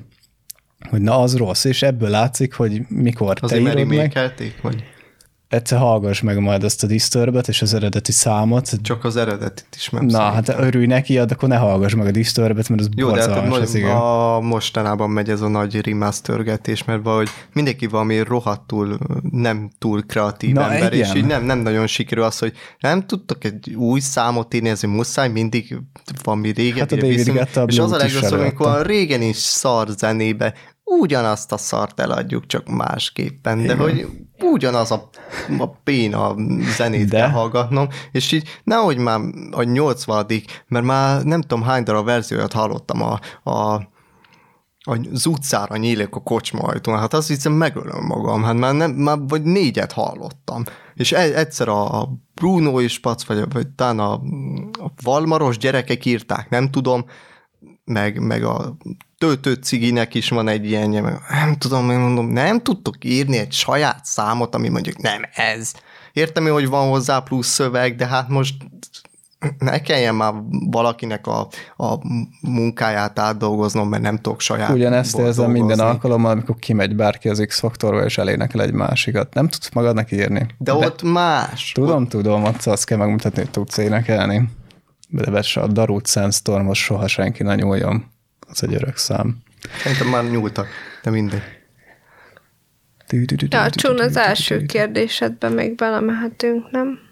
Hát igazából én még belemennék az összesbe, ami, ami nem volt, mert akarok róluk beszélni, azért nem tudom, itt akkor legyen az a vége, az első, és akkor még belemenjünk. De csak ilyen nagyon röviden az a Angelás volt, hogy ugye ő egy ilyen idol, és ezt már meséltük is, és érdekel, hogy szerintetekben nem tudom mennyire ismétek. Azt már kifejtettük. Az ázsiai vagy az amerikai, nem, de... annyira nem, hogy az ázsiai vagy az amerikai. Hát azt már megválaszoltuk. Az amerikai, az bármikor meghallott, kiejt egy szót, az amerikai. Azt kifejtettük. A, az legviccesebb az de, volt. De nem azért, mert amit kiejt, hanem maga a viselkedés, amerikai. Van. Szerintem is amerikai. Ah. Egyébként majd ez nem... fizetett promóció, nem fizet nekünk, bár jó lenne. A, az há bé o majd megjelenik június negyedikén egy ilyen Idol nevezetű sorozat, amit majd nézni fogok, és az például hasonlóan ilyen, ilyen amerikai Idol típust mutat be is, és ö, szerintem jó látni, mert ami az Angela, a, a legjobban arra utaltam, hogy ez a, ez a kicsit ilyen elkényeztetetnek tűnik, meg ilyen, ilyen nagyképűnek, és például ez az ázsiaival szemben teljesen más. Az ázsiai nem ilyen. Az ázsiai nem. Hát ott beraknak nem nagy képű... a idol valamelyik csapatba, vagy családba, és ott de minden van szóló bealkalmazkodni meg... kell. Szólónak például nem. Hát de már mint ott is a... De ha szóló, akkor is bekerülsz abba a közegbe, és meg kell felelned bizonyos elvárásokba. Tehát ott hát sem persze, az vagy, azt az csinálsz, amit akar. Az ügynökség fogja megmondani, hogy mit tegyél, de igen. És ugye ez még kapcsolódik az, hogy ugye van ez a mai nap, vagy hát a mai világnak ez a hatalmas, főleg Magyarországon, de szerintem Amerikában is, ez a flexelünk, jók vagyunk, mi vagyunk a legjobbak, nálunk nincs jobb, és, és ez a elszállunk magunktól. Ti mit gondoltok erről, hogy ez, ez, ez egy probléma, vagy, vagy ezt igazából miért csinálják, mire a... jó ez a veretés, és hasonló? Szerintem van, akinek ez ilyen image, mármint, hogy ez a beképzelt stílus is egy image, mint mondjuk az Örtigannak is ez a nagyképű, fennhéjázó stílus, ez így része volt a, az egész életének, meg stílusának. Nekem ez olyan kompenzálásnak tűnik hát egyébként mindig, hogy, hogy mindig veretjük a, a semmire, ami igazából nincs, meg hogy mennyi nőt ö, ö, dugtunk meg, de közben egyet se, csak kemények vagyunk, és ezt ki tudjuk mondani egy számmal. Ettől nem vagy menő, és ettől nem vagy jobb. Tudod, Tudod mi... hogy már másodszor hangzik el a mostani adásban. Tudod, mi a legjobb egyébként ebben, hogy az ilyen számokban mindig úgy kezdődik a dal, vagy a zene, hogy köszönjük a szponzorációt neki, köszönjük a szponzorációt neki, köszönjük neki, meg neki, meg felsorolnak egy csomót, és utána elkezdődik a dal. Na, ilyet nem látsz külföldön, ott úgy kezdődik a dal, hogy elkezdődik a zene. Tehát, hogy Magyarországon lehet, hogy én nem tudom, mennyit kapnak, és ha hallgatja ezt egy zenész, akkor bocsánat érte, semmi fogalmam sincs vagy tényleg, hogy mennyi, vagy írja meg, hogy mennyit kap egy dal után, vagy egy meghallgatás után, de hogy olyan furcsa, hogy saját zsebben ezt nem tudják megcsinálni, természetesen szponzorok, az sokkal jobb, mert hát technikailag ingyen csinálod meg a dolgot, de hogy annyira, annyira szórakoztatóak ezek, de nekem a az a szenyorítás dal tetszett a legjobban, amit imádunk. Juanita. A Juanita, majdnem. A Szenyorita is van benne, mindegy. De a Juanita című szám, amit egyszer megmutattunk, a ilyen gigantikus... De akkor nem a Szenyorita, ami a Camilla Cabelós. Nem, a Juanita, akkor egy ilyen... Ez hal... magyar szám. Magyar ja, szám. Hogy ez magyar szám. Magyar, igen, ilyen három nagy... Ilyen, kibéreltek egy nagy villát, és igen, ott és... medencéznek, meg csapatják, hogy milyen menők. Igen, az egy, egyik ember úgy néz ki benne, mint a bátyám. Nagyon szórakoztató, na az a szám, az a, van egy villánk, csak csajok vannak a medencébe, hogy locsolják a piát, na, igen, ez a full flex. Jó, de ez, az is ott egy... De ott az egy paródia. Tudom, tudom, az egy paródia. Például a Velhalónak van az Apubád meg kettő. Hát a, a, az igen. Lényegében az ugyanaz ugyanez. A, a paródia, meg a, a fantasztikusnak szerintem az egy is. Van Apubád meg kettő. Meg a Fantasztikusnak van a Pénz című száma, az is gyakorlatilag ugyanez. Hát igen, de jó, ha ők ettől érzik amúgy nagynak magukat nyugodtan ebből, egyébként szerintem nagyon szórakoztató dolog. Szerintem amúgy, ha letesz valamit tényleg, az aztán engem kevésbé zavar, mint hogyha csak úgy flexel mindenre, hogy nincs is ott egy lufi. Ja. ja, csak amikor olyanra veretsz, ami igazán mondjuk veretsz egy márkára, ami igazából nem real. Hát vagy szponzorált. Vagy szponzorált, de egyébként arra akartam utáni, mert most kösz, hogy eszembe jutott. Szóval lehet, hogy külföldön, amit te mondasz, nincs, hogy megköszönik, ott egy egész számot húznak fel. Tudom, fel tudom, igen. Tudod, hány darab Coca-Cola számot láttam én a K-popon belül? Gyakorlatilag van vagy húsz. És... tele van, de Pepsi-ből is, az összes ilyen, ilyen márkából van egy darab. De ugyanúgy Magyarország is vannak ilyen, van a Walmartnak egy stabiló reklámos hát szám, a az burger. A Színvak című. Hozzáteszem, maga a szám egyébként nekem tetszik, de hogy az egy stabiló reklám. Hát a Walmart az a Burger Kingbe is most reklámozza igen. magát, úgyhogy... Ő, ők, ők a magyar, magyar reklámfelület. De amúgy zenész reklámfelület. Nyugodtan, tehát ha ők ettől érzik magukat jól, meg akkor... Meg hogyha mellé persze. csinálnak egy olyan zenét, amit mondjuk hallgatom, mert a, a, a süt a nap, vagy mi a ége, éget a nap, az meg egy got to be reklám. Úgyhogy... De legalább azok valamilyen szinten szerintem jók. Talán a Dancsónak vannak ilyen jó számai, amiben belefűzi a reklámot, meg hasonló. Mert mondjuk Mondok a... egy-két világmárkát. Igen, az, meg a, a Neon Love című szám, és ott ugye az egész ott a Pepsi szponzorálta neki. De az a szám az, ami nagyon jó, amit a Neóval előad. Azt, azt imádom, nekem azt az a számot. Tetszett, nekem azt tetszik. Jó, ö, utolsó kérdés, és akkor zárunk. Az a, hozzáadott-e az animéhez, hogy komolyabb témákba is melement? Ugye erről már az elején szót ejtettünk, hogy van a, mondjuk a migráció, a diszkrimináció, vagy ez esetleg azok a családi kapcsolatok, amik mondjuk a, a Tuesday-nél vannak, hogy el kell menekülni el lényegében. Meg ez a megfelelés kényszer ugye az idolnál. És hasonló, szerintetek ez hozzá, de...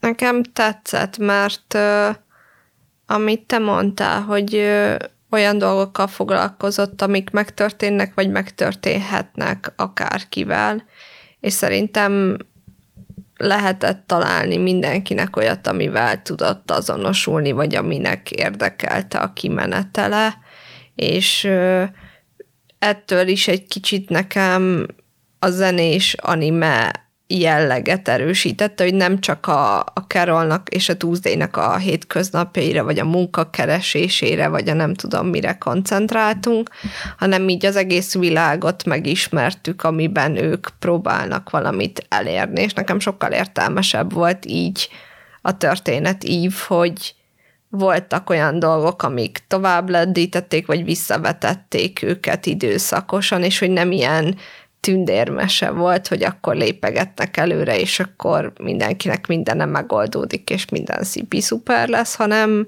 kellett megküzdeniük dolgokkal. Ja, nekem is tetszett benne mindenképpen. A, annyi bajom volt vele, hogy egy-két ilyen dolog kicsit olyan felületesen volt benne. Olyan Netflixesnek tűnt, nem? Olyan Netflixesnek. Nem vagy kibontva. Nem, nem. Meg, hanem meg, úgy... meg az, hogy, hogy érezted, hogy a, ez, ez azért lett később berakva, mert ezt a Netflix megvett, mint a migrációs. Az, az, az egy kicsit olyannak tűnt nekem, bár én, én nekem például azt tetszett a legjobban, mert... Főleg, engem hogy... nem zavart, mert mint én nem éreztem mesterkértnek. Én, én nekem tetszett az, mert a... abban az időszakban jött ki, amikor gyakorlatilag naponta kellett hallgatnom, és jól állt hozzá, és nem úgy, hogy, hogy így az arcomban nyomta, hanem jól kezelte. És érdekesen. Jól kezelte az összeset, csak úgy érzem, hogy ha ennyi mindent beleszerettek volna tenni ebbe a, a zenés animébe, akkor egy plusz két részt, vagy plusz három részt még nyugodtan tettek volna bele, és akkor egy kicsit jobban kifejteni, mert mindegyiknek úgy éreztem, hogy ilyen bele van rakva, el van mondva, nincs vége. Tehát, hogy a szívünkben Tudom, folytatom. tudom, igen, úgy de van írva. De tudsz róla beszélgetni, meg tovább tudod gondolni, igen. Persze, igen.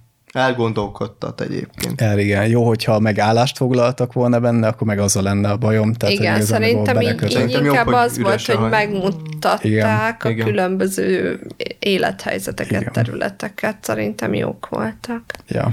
Jó, van még bármi, ami bennetek maradt? Ajánlanátok ezt az animét. Igen. A grafika szép, a zene szép. A grafika nem marad bennem. Az opening és az ending stílusa, ha az egész anime abba készült volna el, főleg az első opening, a Kiss Me, az egész olyan franciásan lett volna megcsinálva, annyira franciásan. Imádtam volna, hogy ez hihetetlen. Amúgy jó volt az egész animének a grafikája, de a Kiss Me című szám alatt az a grafika, az az ezerszer jobb lett volna, szerintem. Szerintem pont így volt különleges, hogy csak igen, az igen. volt ilyen, mint hogy az ilyen emlékezetes volt. De nekem az nagyon tetszett, igen. Ja. Ennyi. Ennyi? Ennyi. És jók ja. voltak az zenei számok. Szép voltak az zenék. Volt. Szép volt, szépen voltak szép megrajzolva. Voltak. Szépen voltak megrajzolva a zenék. Nem cé gé í-jel csinálták meg a zenéket. Köszönöm nem szépen. Nem kell ilyen idolosat nézni, mint a Liblabnál, meg a hasonlókat. Amikor a low budget tömegtánc. Igen. Hogy így ember, miért van az, hogy átváltatok három dé-be, meg cé gé í-be, és így látom azt, hogy máshoz, de miért nem lehet az máshoz? Amúgy, ahogy a gitárt megcsinálták Tuesday kezébe, én ezt nem tudom, hogy hogyan csinálták, meg lehet, hogy belerakták három dé-be, és úgy mozgatták, de annyira fantasztikusan jól nézett ki, nem tudom hány. Nem tudom. Hát azt lehet, hogy mocapezték, vagy ö, rotoszkópolták, de azt mondja, gyönyörű volt. Hihetetlen szépen megcsinálták azt. Ennyi. Ennyi. Hát akkor köszönjük szépen, hogy velünk tartottatok, meg nektek is a szuper beszélgetést. Köszönöm, Csun. Én is köszönöm. Sziasztok! Starlis, neked is. Sziasztok. Sziasztok. Szesztay Dávid. Szesztay Dávid.